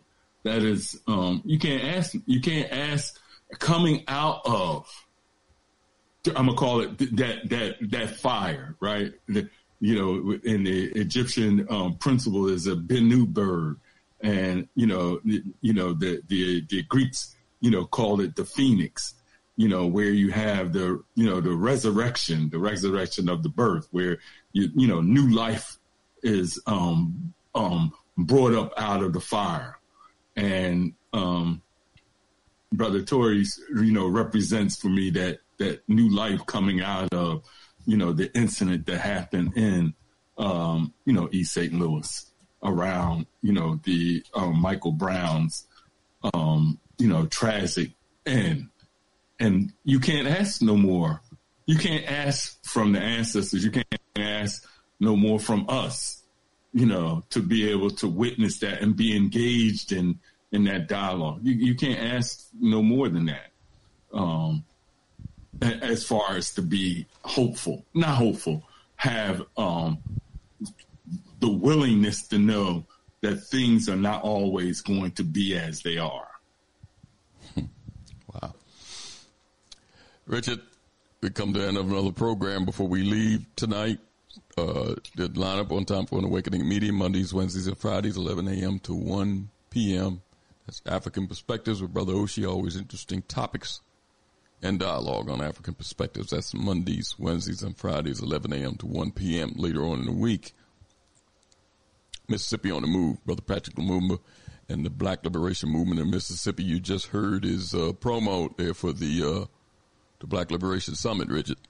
Yeah, I, yeah, things are moving. Yeah, so he's uh, he's kind of heavily involved in orga- uh, organizing or f- putting the finishing touches on uh, what's going to be happening in September, and that's uh, Thursdays from seven to eight.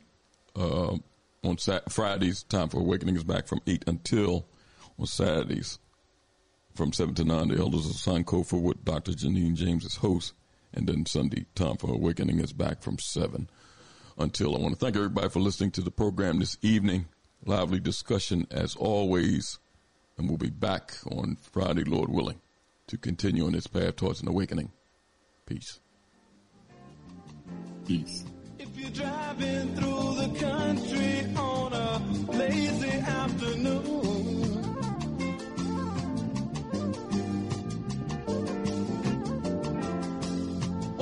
watching your children playing after school.